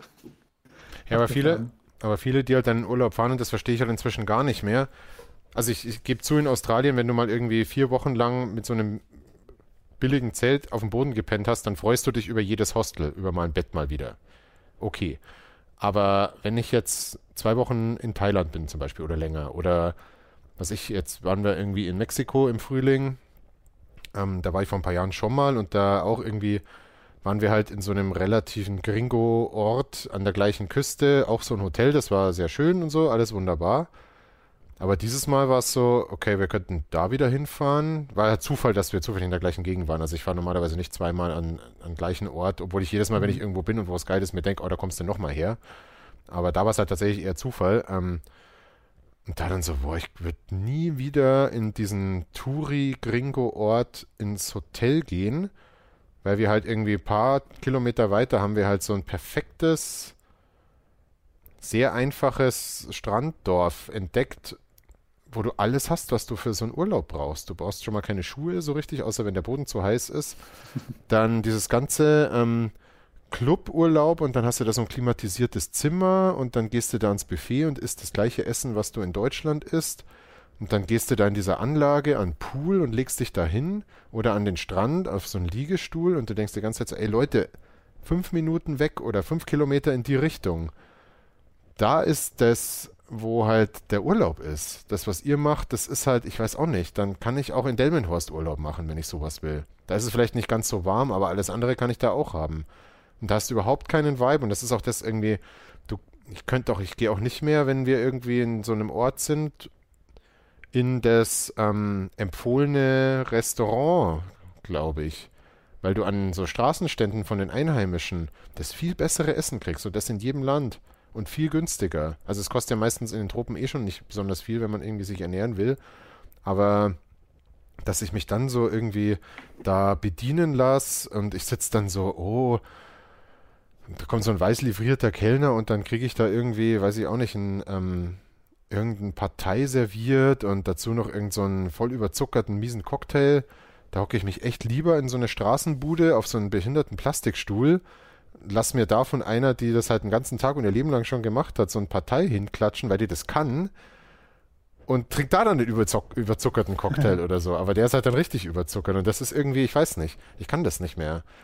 Und inzwischen ist es schon so, dass ich, dass ich ähm, auch Urlaubsländer deswegen, glaube ich, nicht mehr so oder vielleicht ein bisschen meiden muss. Bei mir ist momentan eher der Drang, ich muss in Länder fahren, wo es am besten gar keine Touristen gibt oder wenige. Weil jedes Mal, wenn ich irgendwo war, was für Touristen halbwegs interessant war, ob es jetzt, was ich, wir waren irgendwie vor zwei Jahren in der Toskana, nee, vorne vor dem Jahr waren wir in der Toskana.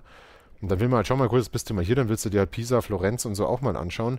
Und wo du hinkommst, kriegst du nur noch eine Stadt oder einen Ort mit Lokalitäten, Souvenirs, Bistro, bla bla bla, was nur für Touristen ist. Und da sind halt dann auch nur noch Touristen. Und die sind auch nicht irgendwann nicht da. Deswegen, keine Ahnung, deswegen müssen es Reiseziele sein in Zukunft, wo möglichst wenige davon sind. Da in Mexiko, wo wir jetzt waren, das ist eigentlich, also darauf zu kommen, dass es da schön ist, ist nicht schwer, weil das ähm, von nicht den kleinsten Quellen auch irgendwie empfohlen wird als ein Reiseziel, wo man hin kann, der Ort. Aber da waren wir halt in der Woche, wo im Jahr da am meisten los ist. Und warum? Weil die ganzen Mexikaner da Urlaub machen. Die haben nur eine Woche Urlaub im Jahr, so Ostern rum, und dann fahren die dahin. Aber es sind grundentspannte Leute, das sind auch, auch keine Europäer. Das sind einfach nur nette mexikanische Leute, die halt mal in dem Ort dafür sorgen, weil da die hinfahren, dass da ein bisschen was los ist. Und ein bisschen was ist echt nicht viel.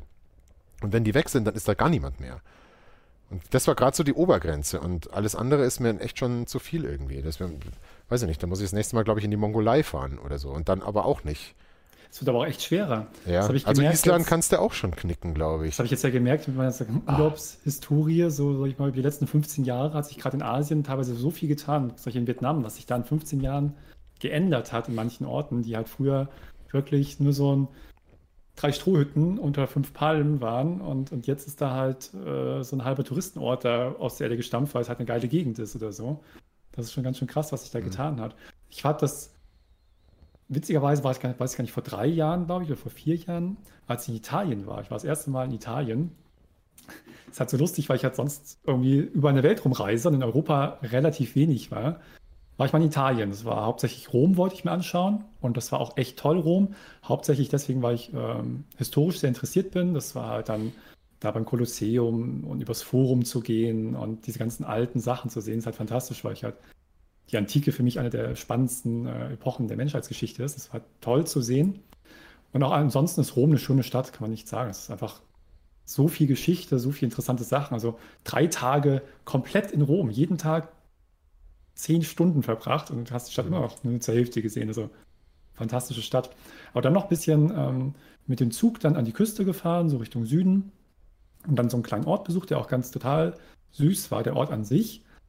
Aber dann zum Beispiel wollte ich dann auch schon, weil es auch Sommer war, es war Anfang Juli, so ein bisschen noch mal baden und so. Und dann hat er uns vom Hotel, das war auch so ein ganz witziger, ganz cooler Italiener so, der hat uns dann mit dem Auto zu so einem Strand gefahren. Und habe ich das zum ersten Mal in meinem Leben bewusst wahrgenommen. Ich gab es nämlich vorher schon, als ich Kind war, mit den Eltern unterwegs war, in Bulgarien oder so, aber dann in Italien. Dann plötzlich an so einem Strandabschnitt, wo dann diese ganzen Liegen so aneinander liegen, wo praktisch jede Liege mit einem Sonnenschirm und zwei Quadratmeter Sand ist. Und dann mhm. mietest du das immer vorne bei dem einen Italiener in seinem Häuschen und kriegst dann Nummer 67 zugewiesen. Wir hatten ein bisschen Glück, weil das irgendwie nicht viel los war, weil dann äh, gemein in diesem, in diesem Ort nicht so viel los war und zu der Zeit irgendwie auch nicht. Aber das war so krass, das kann ich halt nicht wirklich genießen. Dann liegst du da in so einer ähm, Sonnenstuhlfarm mit anderen Leuten. Ich dachte, wir waren eigentlich dann fast die Einzigen, deswegen ging es noch. Aber trotzdem war es halt irgendwie komisch, weil dann überall diese, äh, das schon im Prinzip vorbereitet war, wenn es dann mal mehr wird. Das ist halt voll der Abturner. Das mhm. ist schon so. Da fühlst du dich gar nicht so richtig wohl.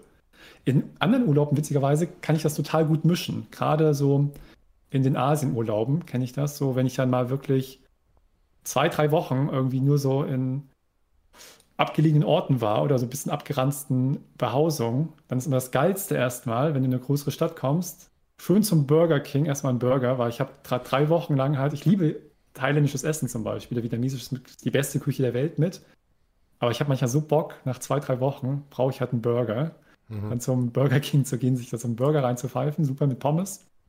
Und ähm, zwischendurch mag ich es auch echt mal so ein, so ein, so, ein, Hotel dann, so mit Pool, wo ich dann einfach mal abschalte, weil ich weiß nicht, wenn du jetzt länger in Australien warst oder auch vielleicht noch woanders, kennst du das bestimmt auch. Ja. Ähm, kann man gleich noch drüber sprechen. Die erinnerungswürdigsten Sachen und die coolsten Erlebnisse hat man immer dieses, alles, was eigentlich mit Stress verbunden war, alles, was irgendwie, wo viele Sachen schief gingen, führen oft zu den coolsten Erlebnissen.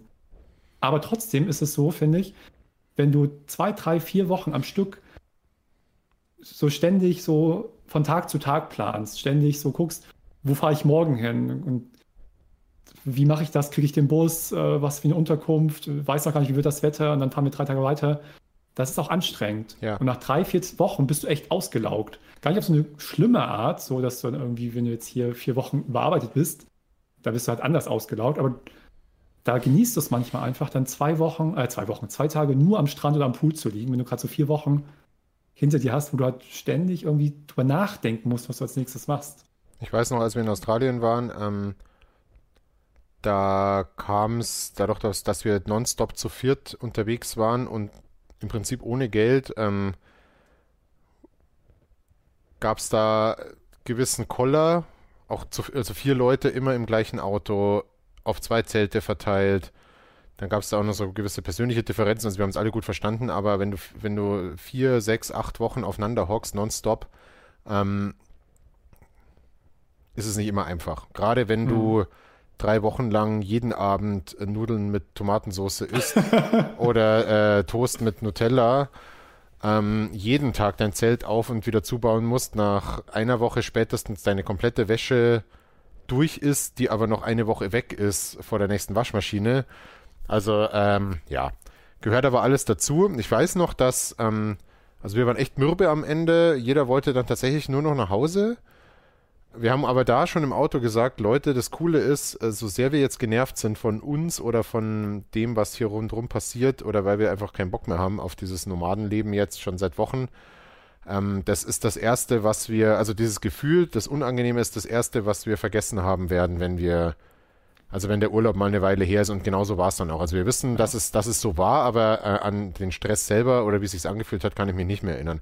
Aber ähm, es ist auch so, dass du dann irgendwann voll bist mit Eindrücken, gerade wenn du so ein riesiges Land und so viele verschiedene Klimazonen, Vegetation, Aktivitäten, was weiß ich, Tauchen, Wüste, Klettern, Dschungel, Regenwald, äh, tropische Hitze, nachts arschkalt, ähm, ewige Landstraßen. Da war es so, dass wir irgendwie ähm, da fährst du halt dann so und das ging halt die ganze Zeit so wegen Jeep. Also es war wirklich eine Schotterpiste und trotzdem warst du da so dran gewöhnt. Wir hatten auch nur zwei CDs im Auto, also immer dasselbe, immer die gleiche Straße und trotzdem war es so, äh, wir wollten heute noch bis so und so, fährst an einem Schild vorbei, 600 Kilometer, ah ja komm, das ist ein Klacks. So, und dann fährst du halt da mal und das war auch alles cool, aber du bist am Ende tatsächlich ein bisschen kaputt.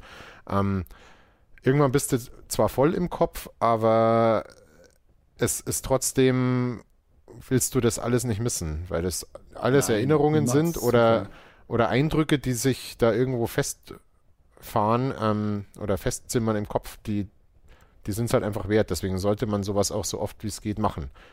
Also, ja.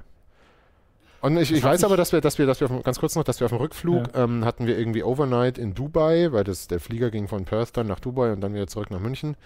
Und wir hatten da irgendwie eine Nacht in Dubai und Dubai war von der Temperatur her unerträglich. Das war im Sommer, da hat es draußen irgendwie 50 Grad gehabt mit 100% Luftfeuchtigkeit. Also es war unmöglich, sich draußen aufzuhalten. Es war auch unmöglich, sich in irgendeiner Mall aufzuhalten.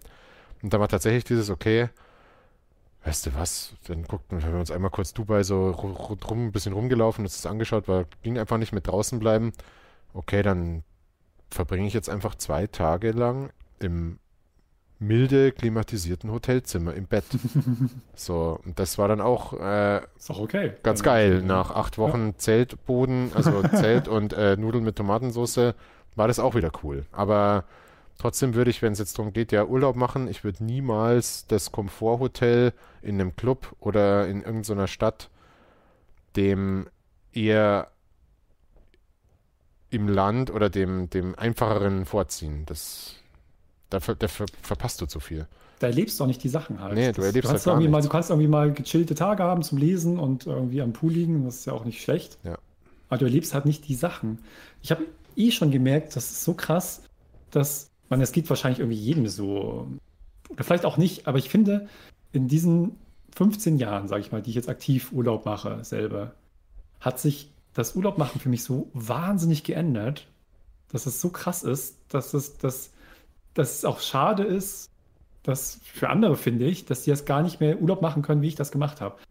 Andererseits würde ich das auch nicht mehr machen wollen, weil ich auch ganz froh bin um die Sachen, die sich geändert haben. Was ich konkret meine, ist wirklich, ähm, wie das Internet und Smartphones das Urlaubmachen verändert haben, auch als Backpacker. Ich kenne das wirklich noch so von vor 15 Jahren, so Anfang der 2000er, sage ich mal, so in mhm. dem Dreh, wo ich die ersten Male in, in, in Asien, in Vietnam, in Thailand, Malaysia unterwegs war und da gab es halt, hatte ich wirklich mein Lonely Planet oder halt einen ja. anderen Reiseführer und das war's. So, und du hast halt, du bist halt irgendwo hingefahren und hattest dann manchmal von dem Ort, wo du hingefahren bist, so eine halbe Seite im Lonely Planet, wo ein bisschen was beschrieben war. Ja, ist ganz cool. Und da hinten in der Straße gibt es irgendwie eine Menge Hostels und die drei können wir dir empfehlen. Guck mal.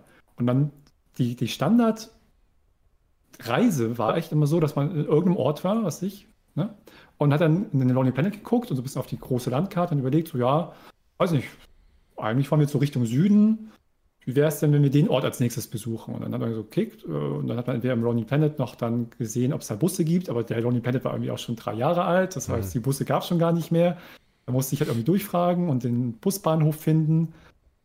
Ähm, und bist dann in den Ort gefahren und der Bus ist dann irgendwie eh schon zwei Stunden zu spät gekommen und dann bist du irgendwann dann spät abends angekommen und musstest dann irgendwie dann noch eine Unterkunft finden und bist dann halt dann irgendwie durch den Ort gegangen und hast dann irgendwie immer dieses Typische, ist immer dann irgendwie dann vorne bei der Rezeption oder da irgendwie Bescheid sagen, wie auch immer das ist. Und dann musst du mal sagen, can I look at the room? Und dann musst du ein Zimmer angucken, dass es halt okay ist, dass es idealerweise vielleicht AC hat oder zumindest ein Fan dass es halt nicht schimmelig ist. Und weil es gibt auch echt, ne, wenn du halt dann sagst, oh, heute will ich mal nicht mehr als 5 Dollar ausgeben, weil das Budget wird langsam knapp, dann musst du halt schon gucken, dass du irgendwie für das Geld noch was Gutes bekommst.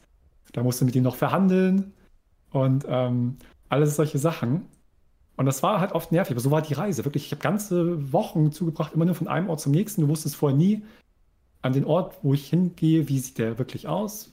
Habe ich, du hast auch nie eine Unterkunft. Du bist halt irgendwo hingefahren, hast nicht mal eine Unterkunft.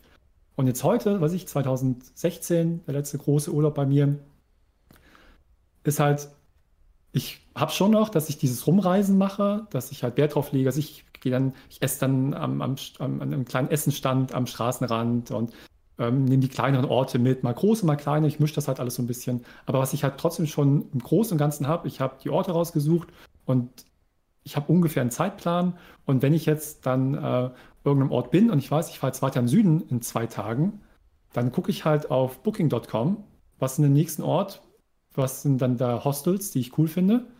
Und dann gibt es halt da in der Preiskategorie 15 Hostels, die ich cool finde. Dann gucke ich alle durch, Bewertung. Dann suche ich mir eins aus und buche das halt. Ja. Und dann komme ich halt dann dahin und dann ist alles super. Und das ist auch jetzt nicht, das Hostel ist jetzt dann nicht irgendwie das Luxushostel, darum geht es gar nicht. Aber das ist eine ganz andere Art der Erfahrung als dieses so ins Blaue reinfahren komplett und ähm, das dann vor Ort erstmal gar nicht wissen, was eigentlich als nächstes passiert. das ist so ein bisschen geplanter. Und dann habe ich auch schon das Fährticket, habe ich auch schon im Internet geholt. Das habe ich dann auf dem Handy als QR-Code, mhm. wenn ich dann auf die Fähre laufe. Die, die Fähre ist trotzdem genauso abgeranzt wie vor 15 Jahren. Aber es ist trotzdem ein ganz anderes Gefühl. Dann gehst du halt zu, zur Fähre, weißt, die fährt, dann machst du einen QR-Code, dann kommst du da hinten an, dann hast du schon das Hotel gebucht, dann lade ich einen Rucksack ab und mach dann halt irgendwas. So. Der Urlaub zum großen Teil schon noch ähnlich, aber diese Erfahrung wirklich, wie ich manchmal stundenlang durch Orte gelaufen bin, weil ich dann mich mit dem Taxifahrer nicht richtig verständigen konnte. Der hat mein Lonely Planet nicht erkannt, die Karte war nicht mehr aktuell. Der mhm. hat mich am falschen Ende der Stadt rausgelassen. Dann musste ich noch eine Stunde durch die Stadt laufen, um eigentlich zum Nordteil zu kommen, wo irgendwie mal mehr mhm. Hostels mhm. sind. Und dadurch habe ich ja doch andere Sachen gesehen. Das, das, diesen Teil habe ich nicht mehr. Den würde ich jetzt nicht nochmal haben wollen. Ich würde, also weil ich habe wirklich da auch echt Sachen erlebt, so, die wirklich, wirklich anstrengend waren. Aber so ein bisschen fehlt es einem auch.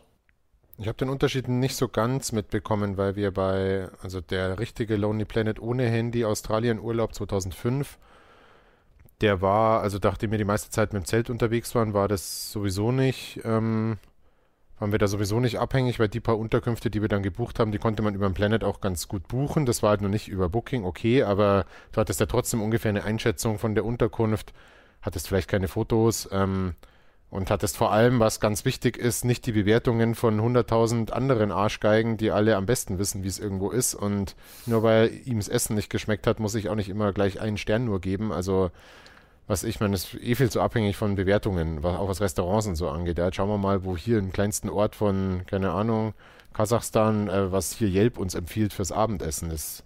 Man kann das halt auch freiwillig lassen, aber in den späteren Jahren dann, was ich 2011 Mexiko und dann äh, Thailand und so, das pff, äh, ich fand, es war immer so ein Mix. Also gerade für die Fernreisen war der Planet immer noch dabei und war auch immer noch wichtig, ähm, weil du halt schon das Gefühl hast, dass die Leute da ein bisschen Ahnung haben von dem, was sie da tun. Und ob ich jetzt die Unterkunft dann quasi in letzter Minute per Telefon über den Planet buche, wenn ich dann da anrufe, oder ob ich es über Booking mache, ähm, ist dann letztlich auch schon wurscht. Also ich hatte bei beiden schon gute und weniger gute Unterkünfte, aber es stimmt schon. Ich finde es problematischer eher mit dem Handy im Urlaub, weil also ich kann es ganz gut, ich kann im Urlaub, je nachdem, wo ich bin, aufs Handy sehr gut verzichten. Ich fasse das oft tagelang nicht an und fühle mich sehr gut dabei. Ähm, wenn ich jetzt allerdings, wie zum Beispiel in Thailand, wenn du halt da sitzt und du isst was und unterhältst dich gerade ganz gut und am Nebentisch sitzt eine chinesische Großfamilie, wie sie in Thailand inzwischen an jedem Nebentisch sitzt, mit irgendwie 15 Leuten, die sehr, sehr rüpelhaft sind zu den, ähm, zu den Kellnern und und jeder glotzt nur ins Handy, futtert in sich rein und geht dann, ähm, da, da wäre mir ohne Handy ehrlich gesagt lieber. Und natürlich der Neid, dass man da auch im schlechtesten Straßenrestaurant Free WLAN hat für immer. Also ähm, wurde dann in Deutschland, ich war jetzt erst vor ein paar Tagen auf Usedom, wenn wir uns das mal angucken wollten, so ein bisschen Ostdeutschland-Tour und Usedom ist ähm, sehr, sehr schön. Aber wenn du angewiesen bist auf Internet, ist es äh, nicht mehr so schön. Ähm, ja, weiß ich nicht. Also man kann es eh nicht vermeiden, aber ich finde, die, die, die, das Handy hat auch beim Urlaub machen, ähm, macht es vielleicht mehr kaputt, als es einem nützt. Ja gut, das kannst du wenigstens selber entscheiden. Das, nicht das würde ich auch nicht mehr zurückhaben wollen, ja. weil ich habe wirklich, ich bin manchmal dann mit dem Bus zum Beispiel angekommen und musste dann irgendein Hostel nehmen. Das zweite, weil ich irgendwie nicht fünf angucken wollte an dem Abend. Und hatte wirklich schon echt die Zimmer so mit schimmliger Matratze und ähm, ganz mies und wo es wirklich dann nicht schön war. Und mit nicht schön meine ich halt einfach dann wirklich widerwärtig eher. Äh, sowas hatte ich dann leider auch. Und das passiert mir jetzt nicht mehr. So, wenn ich halt bei Booking.com was buche, dann passt das halt auch. So, solche, nur mal so als Beispiel, weil ich mir immer ganz auffällig bei solche, ist das Booking oder Hostel.com? Was ich solche ganz geil finde, ist, du kannst ja sortieren die Bewertungen nach nach Personengruppen. Du kannst ja tatsächlich da mal eingeben. Äh, Deutsche. Ich, nein, ich will mir nur Bewertungen anzeigen lassen. Tatsächlich geht auch, aber ich will mir Bewertungen anzeigen lassen von Paaren, von Alleinreisenden, von mhm. Familien. Und dann kannst du halt Familien und so und, und, und, und, und Jugendliche wegklicken, weil die halt nicht für dich relevant sind und dann siehst du halt vernünftige Bewertungen. Also das geht schon ganz gut. Ja. Nee, aber das ist halt wirklich anders und das, ich habe dadurch so auch echt Reinfälle erlebt und manchmal auch richtig coole Sachen. Aber ich würde das halt nicht wieder haben wollen, was halt wirklich, wirklich Stress ist. Ich habe Erinnerungen an, an Sachen, wo ich jetzt stundenlang durch Orte geirrt bin und nicht wusste, ob ich heute Nacht überhaupt irgendwo pennen kann. Was in dem Augenblick echt nicht geil ist, so, wenn es halt irgendwie langsam dunkel wird und du bist in einem völlig fremden Ort und weißt nicht, wo du schlafen sollst. Mhm. Und dann wurde ich manchmal, aber da hast du auch andere Erlebnisse gehabt. Dann wurde ich von irgendeinem so Pärchen mitgenommen, also ein einheimischen Pärchen, die mit dem Auto vorbeigefahren sind und gecheckt haben, dass ich irgendwie da ziellos rumlaufe und haben dich halt irgendwo mitgenommen und wohin gefahren und dir noch eine Menge erzählt und hast irgendwie ein paar coole Leute kennengelernt auf dem Weg. Das passiert ja heute dann auch nicht mehr so in dem Ausmaß. Da weiß Aber, ich noch, ähm, das war so krass. ähm, da waren wir in Thailand auf Koh Lanta, also es ist eine Insel da in der Adamant Sea, also ähm, zwischen Phuket und der Ostküste von Thailand, wo auch, ich weiß gar nicht, was da alles ist. Sagt ja vielleicht was. Egal, Koh Lanta kann man mal nachschauen, tolle Insel. Ähm, auch schon ein bisschen überrannt, aber geht schon. Und da waren wir in einem Ort, in so einer Bar, da spielte eine, ah, wo kamen die her? Indonesische oder balinesische, so eine Coverband. Da war gar nicht so viel los, aber die haben da super Mucke gemacht und das war so ein typischer Touristen-Disco-Laden irgendwie. Und da saß hinter der Kasse, saß so ein sehr blasser, sehr dicker, rothaariger Typ mit Sommersprossen, der so die Kasse irgendwie das Geld da gezählt hat. Der sah halt aus wie Baron Harkonnen im, äh, im, im, im Wüstenplanet. Oder wie der, bisschen wie der Vater von Juliette Lewis in Natural Born Killers, also die Art Typ. Wir sind halt an der Bar gesessen und ich gucke mir ihn an, denke mir so, boah, ey, er ist halt, wenn du im Lexikon unter ich will jetzt nicht sagen Sextourist nachschlägst, aber ich meine Sextourist, dann findest du ein Foto von dem. Also genau dieser Typ, so Mitteleuropäer, der irgendwann ausgewandert ist, Hawaii-Hemd, äh, der da die Möglichkeiten, die Thailand bietet, äh, aber auch gerne alle mitnimmt und so und dann da hier in der Kasse hockt, weil er hier so eine komische Touristendisco aufgemacht hat und da jetzt die Kohle zählt, um Gottes Willen. So, erster Eindruck. Dann wollten wir zahlen, stellt sich raus, ähm, haben nicht genug Geld dabei, wollten zum Bankautomaten gehen, hatten aber irgendwie die, was ich, äh, Kreditkarte nicht dabei, mussten einen Bankautomaten mit Maestro, also IC-Karte, ähm, finden und das, da gab es keinen, den gab es nur einen Ort weiter. Dann stand der Typ auf, kam auf uns zu, hat uns angeboten, ey, soll ich euch in den nächsten Ort fahren? Kein Problem, da gibt es einen Maestro-Automaten. Während der Autofahrt stellt sich halt raus, der ist eigentlich Fischer aus Schottland, hat irgendwie zwei Söhne, ist eigentlich ähm, tatsächlich Fisherman. War der netteste Mensch, dann war nämlich der eine Bankautomat noch kaputt, dann fuhr uns ein Stückchen weiter noch und alles überhaupt kein Problem. Und wenn, wenn das auch nicht geht, ja gut, dann bringt es mir halt mal die Tage vorbei, das Geld. Hat uns dann wieder zurückgefahren und so, also super nett. Wo ich dann auch dachte, so siehst du mal, nur weil einer irgendwie so aussieht, hast du da so ein schlechtes Ding und hinterher stellte sich raus, es war der hilfsbereiteste, netteste Typ überhaupt, so im ganzen Urlaub. Wahnsinn. Und solche, was du da für Leute triffst, und die triffst du halt nicht, äh, weiß ich nicht, also dann, da muss ich halt dann nicht irgendwie in Phuket ins Hotel am Strand, wo ich dann, wenn ich auf meiner Liege am Strand oder am Pool liege, dann nebenan die, die äh, Wittmanns aus Karlsruhe kennenlernen, denen irgendwas an ihrem Hotelzimmer nicht passt. Also kann ich halt auch darauf verzichten, so. Und die wollen mich dann wahrscheinlich auch nicht kennenlernen, oder vielleicht doch, keine Ahnung. Naja. Man sieht das manchmal, was so einen falschen Eindruck hat, das war eigentlich auch ganz cool. Da so ein, so, ein, so ein Tauchausflug gemacht, auch in Thailand, auch mit so einem Schnellboot zu so ein bisschen weiter draußen gelegenen Insel. Und da war halt so ein Pärchen auch mit dabei. Und das sah halt aus wie das schlimmste Pärchen der Welt. Sie hat so eine Sonnenstudio-Tussi, also ganz extrem so, so die fiesen blondierten Haare und äh, die Hautfarbe hat überhaupt nicht zu ihr gepasst, weil sie, verbringt halt ihr ganzes Leben im Sonnenstudio. Er halt so voll der Mucki-Man, komisch tätowiert, auch so ein beschissener Haarschnitt, wie er dazu passt. Also es war alles, sie sahen halt so furchtbar aus. Und diese Schnellbootreise ging halt irgendwie so zwei, zweieinhalb Stunden. Und wie unglaublich nett die beiden waren. Die sahen halt aus wie die mhm. letzten Assis. Aber wie nett die waren. Das ist eine schöne Zeit, wie man nett mit denen quatschen konnte. So, das ist nicht, dass ich mich mit denen jetzt fett anfreunden würde. So weit geht es da nicht. Man liegt ja nicht unbedingt auf einer Wellenlänge. Aber wie nett dann diese Fahrt war und wie nett man sich mit ihnen unterhalten hat. Und das eigentlich ganz putzige Typen waren, die zwei. Total ja. nett. Na, ja, wie gesagt, das, das hat, was ich gemerkt habe, dass es ein Riesenunterschied ist, wie sich so das Reisen echt geändert hat. Und ähm,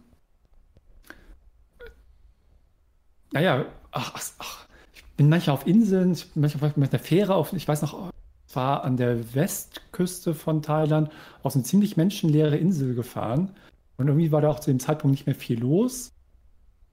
Und das, und, und, und, die, und diese Bude da, das war irgendwie wie so ein Longhouse, ganz witzig. Unten mit so, so einem größeren Dorm eigentlich in der Mitte, wo dann irgendwie so bestimmt so zwölf Leute dann irgendwie so auf ihren Matten liegen können, auf Schlafsäcken. Und oben waren so ein bisschen einzelne Zimmer.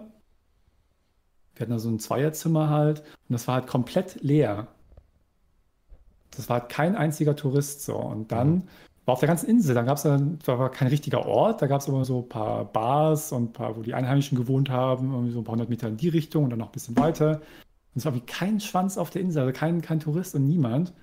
Das, ist, das war aber so, fand ich so ein paar coole vier, fünf Tage, die wir irgendwie auch länger geblieben sind als geplant. War eigentlich diese menschenleere Insel und dann nur ab und zu abends mit den Einheimischen abhängen oder so. War so eine geile Zeit, mhm. die total Spaß gemacht hat. Das war auch ganz witzig. Und auf einer anderen Insel, was auch mal ganz witzig ist, was immer irgendwie aufkommt, wenn ich über die Urlaube rede, ist, wie nett, also im Urlaub oft dann auf Dauer manchmal ein bisschen nervig, aber wie nett, sympathisch, doof, amateurhaft die Leute sind in mhm. Asien. Ich ist immer so, ich als Ossi darf dann auch über Ossis schimpfen und ich als halber Asiate darf auch über Asiaten mich lustig machen. Aber wie teilweise schon dämlich die sind. Das ist halt einfach, da gibt es halt keine Ausbildung zum in der Gastronomie oder im Hotelgewerbe. Das sind halt irgendwie immer Familienbetriebe und dann wird irgendwie noch der Bruder vom Freund äh, noch eingestellt. Und das sind halt eigentlich alles Deppen. Also alles so. Die wissen ja. alle nicht, was sie machen. Ja, ja. Die, du fragst jemanden, du an der Rezeption oder der, der Kellner ist oder der dich im Restaurant bedient, die wissen halt nie, was sie machen. Die können das nicht, die vergessen die Hälfte, die sagen dir falsche Sachen. Das ist halt teilweise immer lustig. Ja, aber sie sind immer nett und sie sagen immer so, ja, ja, ja. Du weißt schon, du hast dich jetzt nicht verstanden, gell? aber wie auch, ist auch wurscht, passt schon. Oder, oder, oder äh, rechnen. Also wenn du, wenn, wenn so zwei, zwei, keine Ahnung, zwei Getränke auf so einem Zettel zusammengerechnet werden müssen, so ja, voll sieben, geil. Sieben Bart und fünf Bart und dann rechnet er eine halbe. Äh, Alter, das sind sieben und fünf, ist machen. ja, aber ist doch wurscht. Es ist echt wurscht. Aber es ist, so super. Es ist halt super. Also irgendwann nervt es auch, wenn du halt nach vier Wochen, ey, ich will jetzt einfach eine vernünftige Aussage. Ich frage dich jetzt eine Sache, antwort mir einfach. Ah ja, nicht drumrum. Wenn du es nicht weißt, sag einfach nein. Natürlich geht das halt nicht. Manchmal willst du einfach, oder gehst in, in, in ein Hostel und du weißt halt, ey, ich muss jetzt mit zehn, wenn ich halt mich nicht übers Ohr hauen lassen möchte, muss ich jetzt zehn Minuten mit denen verhandeln. So, dann sagt er das, dann sage ich so, nee, dann sagt er doch, und dann sage ich, ja, da hinten habe ich es aber billiger, dann sagt er, nee, da hinten habe ich es voll, habe ich gerade angerufen und sag so, das stimmt überhaupt nicht, weiß ich genau, dass es nicht voll ist. Ja, doch, mein Schwager. Und nach zehn Minuten hast du halt einen vernünftigen Preis. Und manchmal gehst du hin und denkst, ey, Alter, ich weiß genau, was in diesem Ort Hotels kosten. Gib mir einfach das fucking Zimmer für 17 Dollar und fang jetzt nicht an, stundenlang rumzudiskutieren. Aber es gehört irgendwie mit dazu. Also eine Sache, die ich nie vergessen werde, war in Vietnam, auch in Bergdorf, auch ein bisschen abgelegen. Und wir, die Leute sind halt irgendwie immer ein bisschen dämlich, immer ein bisschen langsam, immer vergesslich. Das ist auch alles nicht so schwer. War ich in so einem Restaurant, waren ja, wir zu zweit und haben halt dann Essen, Essen bestellt. So, aber so ein bisschen hatten wir Hunger und so ein bisschen mit Vorspeise und und, und Hauptgericht und was zu trinken und so. Und der stand da so am Tisch. Das Geilste ist immer sowieso in Asien. Das, auch, das ist auch immer eher sympathisch. Die haben auch nicht diese, was man hier so im Restaurant gewohnt ist, sozusagen als Anstand oder wie sich ein Kellner verhält. Was, ich, was sie immer machen ist, die bringen dich an deinen Tisch oder du kommst rein, sitzt dir an den Tisch und dann kommt der Kellner und legt dir vielleicht die Karte hin und fragt dann, was wollen Sie denn essen? Und du sagst so, ich habe mich gerade hingesetzt, ich habe die Karte nicht mehr aufgeschlagen ich muss erst mal schauen. Und der, ah, Sie müssen erst schauen. Okay. Und dann bleibt er genau neben dir stehen und guckt dann so ganz Zeit auf dich runter und du denkst so, Alter, geh doch mal einfach kurz drei Minuten, lass mich mal die Karte gucken und komm dann wieder. Nee, dann steht er so mit verschränkten Armen genau neben dir und guckt so, wie du in der Karte blätterst und denkst, äh, dann bin ich auch schon latent gestresst. Ja, dann nimm halt, halt die 102 oder so. Ist egal. Weil halt immer, Kriegst du eh nicht das, was, was du bestellst. weil ich halt nicht den lange warten lassen möchte. Und dann suche ich immer so, dann nehme ich halt irgendwie was. aber das ist halt so typisch. Die schnallen halt nicht, dass es jetzt geschickt wäre. Ich habe mich doch gerade hingesetzt. Das passiert ihnen noch nicht zum ersten Mal. Der weiß auch, ich gucke jetzt in die Karte. Jetzt warte doch einfach fünf Minuten, bis ich in die Karte geguckt habe. Ja. Und gehe halt so lang irgendwie weg. Na egal. Oder was sie auch immer machen ist, dass sie halt Essen immer unterschiedlich bringen und unterschiedlich wegnehmen. Also du bist zu zweit und bestellst jeder was zu essen. Dann ist ja natürlich die Idee, du willst jetzt zusammen essen.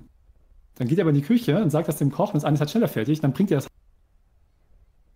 Und du guckst dann so und dann ist das Essen dann wird langsam kalt, dann isst einer halt schon mal auf und dann irgendwann zehn Minuten später kommt halt dein Essen. Ja.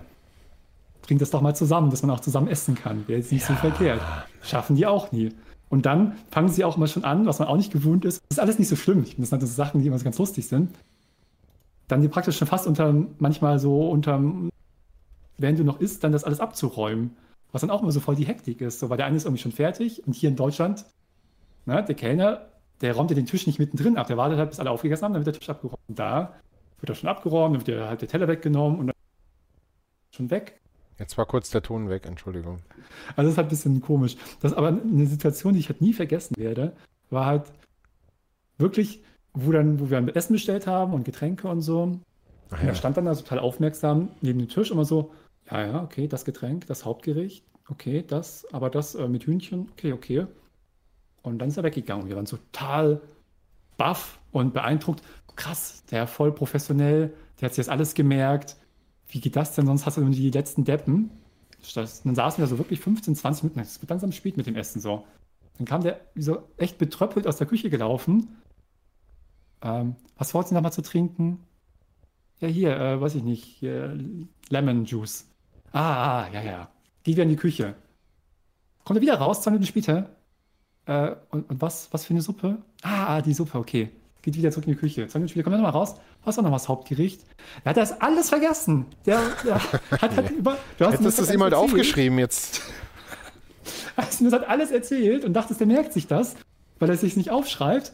Vergisst er natürlich alles, traut sich aber 20 Minuten lang nicht Bescheid zu sagen und kommt dann halt eins gelaufen, um dich eins und nochmal zu fragen.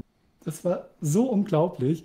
Das war ja. so eine dumme Situation, aber auch so witzig. Man ist ja nicht wirklich böse so. Aber es ist halt auch so symptomatisch, weil die, die Leute lernen das halt nicht. Das ist halt wirklich. Ja, aber wie auch und warum auch? Also die gehen ja, halt nicht aber, auf die Hotelfachschule, aber es ist doch auch scheißegal. Ich meine, dafür fahre ich doch da dahin. Nee, genau, ich, ich finde ne? find das ja super. Es ist ja der beste Urlaub. Ich liebe das ja, das Ganze. Das heißt ja nicht, dass man alles nonstop gut findet oder nicht mal auch was auch dämlich findet oder darüber lachen kann. Aber das ist halt so typisch für diese Art von Urlaub. Das ist ja, ja. Denkt, ey, so schwer. Es hat auch nichts mit Ausbildung zu tun. Wenn du dir halt nicht drei Sachen merken kannst, ist ja okay, mir doch wurscht. Schreib's dir halt auf. Das passiert ihm halt nicht zum ersten Mal. Das passiert ihm an dem Tag zum dritten Mal und in seinem Leben zum 500. Mal, aber er lernt halt nicht dazu, weil er zu doof ist. Naja. Und, und das, das Lustige ist auch, aber das ist eine Situation, das ist irgend so ein Bergrestaurant in einem abgelegenen Dorf irgendwo in Nordvietnam. Okay, drauf geschissen. Ich war in Bangkok, in der Hauptstadt von Thailand, direkt am Königspalast, was so ein riesiges Areal ist, ne, dieser, dieses Königsviertel, ja. Die größte Touristeninfo und das ist wirklich eine Touristeninfo, das ist, die hat in locker 100 Quadratmeter, so ein Ries oder 100 irgendwas, ist riesiger Raum mit Marmor ausgekleidet und riesige Tresen. Und dahinter stehen dann, da standen wirklich so acht oder zehn äh, Thailänder, Männer und Frauen, in, in Uniform halt, im Touristeninformationszentrum ja, direkt mitten zentral Bangkok am Königspalast, wo wahrscheinlich auch, weiß ich nicht, wie viele Touristen noch war relativ leer, als ich rein bin und gehe ich halt rein. Und es war zu dem Zeitpunkt war der die Schwester des Königs gestorben, äh, gerade einen Monat vorher. Und da war halt noch Trauerzeit und es war im Königspalast die Besuchszeiten eingeschränkt, wann man wohin konnte und so weiter. Wollte ich das halt erfragen, wann man jetzt da, ähm, wann man da jetzt was besuchen kann. Dann gehe ich halt nach vorne und frage halt auf Englisch, wie jetzt die Besuchszeiten sind und wie im Königspalast und weil ja die, die, äh, die Schwester vom König gestorben ist, was da jetzt die Einschränkungen sind. Der mich so an, nickt so. Und fängt dann voll an zu kichern und rennt halt weg. Ich so, was? was denn jetzt? Aber ich rennt jetzt zu irgendeiner da hinten und schiebt den auch so nach vorne dann so, so richtig vor sich her. Und dann steht er so, der andere hat dann vor mir und guckt mich so verwirrt an. Und dann frage ich ihn das nochmal das Gleiche und dann kichert er auch so los Und was kam dann heraus von diesen acht Leuten, die in der größten Touristeninfo in Kann Bangkok arbeiten? Englisch. Die können kein Englisch. Da haben sie irgendwann hinten dann den dritten nach vorne geschoben und der konnte halt so ganz gebrochen Englisch und den konnte ich halt irgendwie so halbwegs sagen, was ist. Dann- Das ist halt so typisch. Das kann doch nicht sein. In Bangkok, der größten Touristeninfo, die halt wirklich gigantisch ist und mit so viel Geld ausgebaut wurde, aber da stellen sie halt 15 Leute, die alle kein Englisch können. Und das ist auch wieder so symptomatisch, das ist geil. Aber andererseits sind das halt die nettesten Menschen der Welt. Mhm. Ich habe dann teilweise, es gab in dem, in dem einen Ort, wo wir drei Tage waren, habe ich immer an den gleichen äh, Strandcafé gefrühstückt. Und ich liebe dann irgendwie, was ich, meine Pancakes mit Bananen und Honig so und da irgendwie ein bisschen Guavensaft dazu. Und, und dann bestellst du halt mal am, am zweiten Tag irgendwie einen Guavensaft. Und dann sagt er, okay, Guavensaft. Und dann geht er zurück zum Tresen und geht vom Tresen weg und springt auf sein Moped. Und, und denkst du, hä? Und dann fährt er 10 Minuten, 15 Minuten und kommt dann irgendwann wieder und ist dann extra irgendwo, irgendwo hin zum Markt gefahren, weil er halt dir Guavensaft machen möchte. Aber kein, sagt er nicht so, nee, Guavensaft ist gerade aus. Nee, er fährt dann 15 Minuten mit dem Moped irgendwo hin und holt dir halt die neue frische Guaven und macht dir halt den geilen Guavensaft. Und ist halt auch sonst der netteste Typ der Welt. So. Also, das ist halt, es ist immer diese, diese, diese Ambivalenz ist so. Einerseits auch, da habe ich mal mit jemand anders drüber gesprochen, weil das manchmal so ein Missverständnis ist, so allgemein von Südländern und Asien auch mal ein bisschen so von sowas wie, wie die Arbeit und Arbeitsmoral ist, weil solche ganz typisch, dass Leute da irgendwie so halb pennen manchmal so auf der Arbeit oder wenn du in ein Restaurant kommst, und der Kellner sitzt in der Ecke und pennt halt eigentlich. ne? In Deutschland würde das halt komisch vorkommen. Andererseits, das ist halt so, die arbeiten halt ganz anders als wir und denkst einerseits so, hm, die haben gar keine Disziplin. Aber da hat halt auch jeder, wenn er halt ein bisschen weniger Geld hat, irgendwie auch drei Jobs. Der macht halt tagsüber Kellner, abends fährt er noch vier Stunden Taxi Mhm. und morgens muss er irgendwie noch einen anderen Job irgendwo an der Schule, irgendwie Hausmeister halt machen. Das ist halt so, so eine ganz andere Welt, die man sich hier gar nicht vorstellen kann. Und ich habe nie Probleme damit. Das klingt vielleicht, hoffentlich kam es nicht so rüber, dass ich das irgendwie blöd finde, irgendwie. Oder dass ich das halt ähm, deswegen irgendwie äh, da mir keinen Spaß eigentlich ganz halt. Es ist so eine andere Welt, wo du so abgefahrene Erfahrungen machst und Leute triffst, die eine ganz andere Lebensweise haben. Das ist manchmal witzig, das ist manchmal dämlich, das ist manchmal cool, aber es ist einfach geil.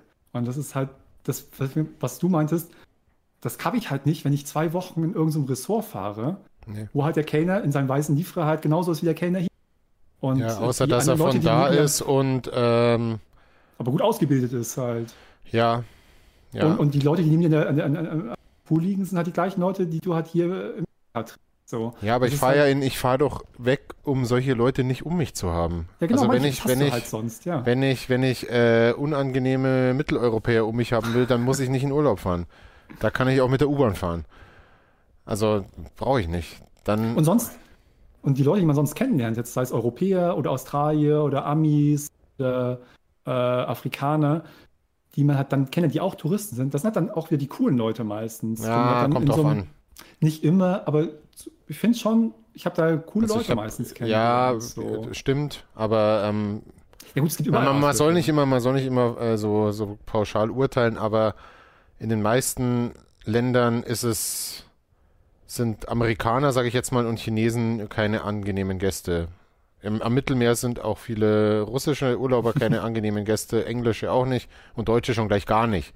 Also am besten fahr irgendwo hin, wo es die alle nicht gibt, sondern wo es nur die Einheim Einheimischen gibt. Oder wenigstens äh, Leute, die auf eine ähnliche Art Urlaub stehen, wie du sie machst, nämlich die, die ab, abseits von den Ressorts. Und wenn du Ressorturlaub machen willst, dann mach das auch von mir aus, aber ich weiß nicht recht. Naja, wir sind jetzt schon äh, gut über der eineinhalb Stunden Marke. Ähm, vielleicht äh, geben wir jeder noch einen Reisetipp an unsere geliebten Zuhörer und Zuschauer.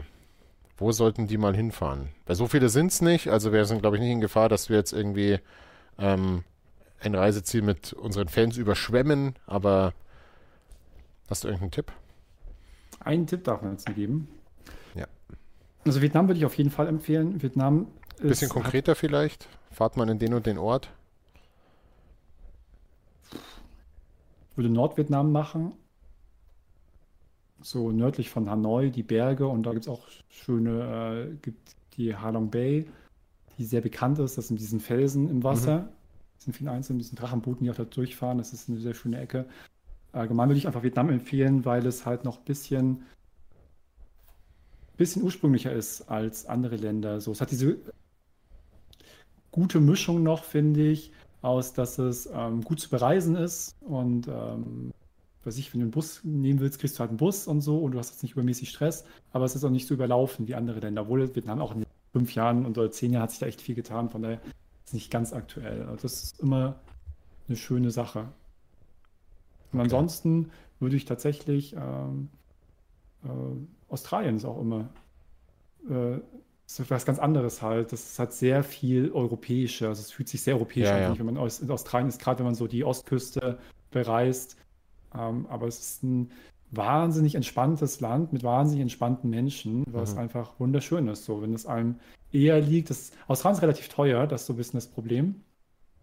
Äh, ich war wie, war ich gar nicht, letztes Mal war ich glaube sechs Wochen Australien oder vier Wochen Australien. Das geht schon ins Geld halt, ne? wenn du dann so ein bisschen mit Hostels und auch wenn du dich selber verpflegst so oder mal essen gehst, das kostet nicht so wenig. Asien ist halt relativ günstig, gleich was schön ist. Ja.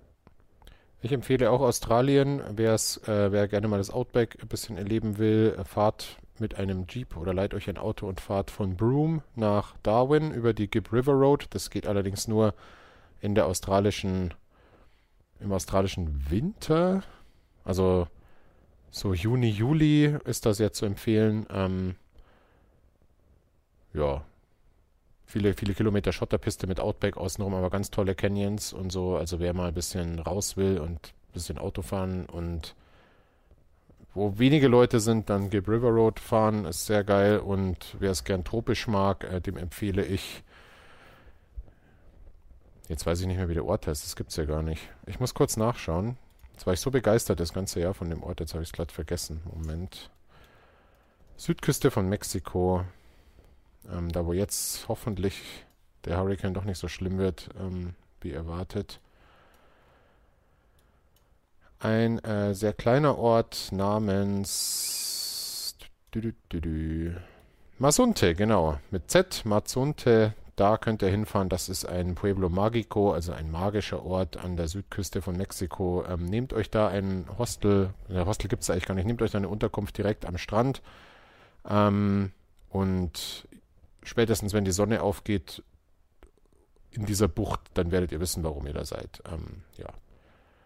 Gut, dann wären wir erstmal durch mit dem Thema Urlaub, glaube ich. Ähm, ja. Habe jetzt auch gar nicht tatsächlich mehr so viel. Also man kann jetzt natürlich überall noch ins Detail gehen, so überhaupt Hotels mal machen oder Skiurlaub, das können wir vielleicht im Winter mal machen oder wir ähm, allgemein gibt es ja noch so viele Details beim Reisen, aber ich glaube, wir haben jetzt erstmal genug drüber geredet. Demnächst gibt es wieder ein neues, nach drei Urlaubserfolgen, ein neues Thema hier beim GT Talk. Danke euch fürs Zuhören. Du hast mich übrigens noch gar nicht gefragt, was ich für ein Bier trinke.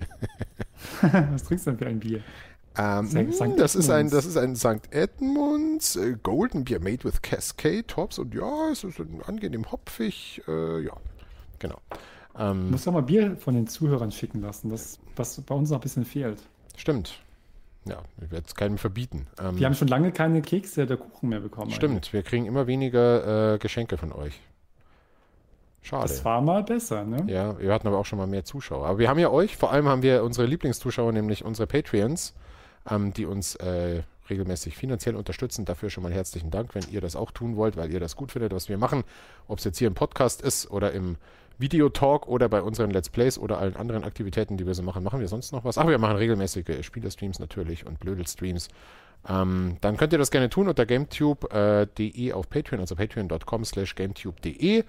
Ähm, ihr könnt uns auch gerne über unsere Social-Kanäle folgen oder uns weiterempfehlen, was uns sehr freut. Wenn ihr diesen Podcast bei iTunes oder Spotify oder dergleichen hört, dann Scheut euch nicht, uns eine gute Bewertung zu geben und uns äh, am besten auch noch einen äh, persönlich formulierten Text bei iTunes zum Beispiel reinzuschreiben. Das bringt uns eine ganze Menge, denn wir sind schon wieder aus den Charts rausgerutscht und das ist ein Was? Skandal. Ja, ähm, wenn Leute, Aber wir die. Haben über 200 Bewertungen. ja, gesehen. und ich habe jetzt auch dazugelernt, wenn man hoch in den Charts sein will, dann muss man über Biere reden. Das habe ich hiermit getan. Also gebt uns die verdiente 5-Sterne-Bewertung. Äh, herzlichen Dank fürs Zuhören. Danke, Martin. Und äh, guten Abend. Guaven. Bis zum nächsten Mal. Bis dann. Tschüss.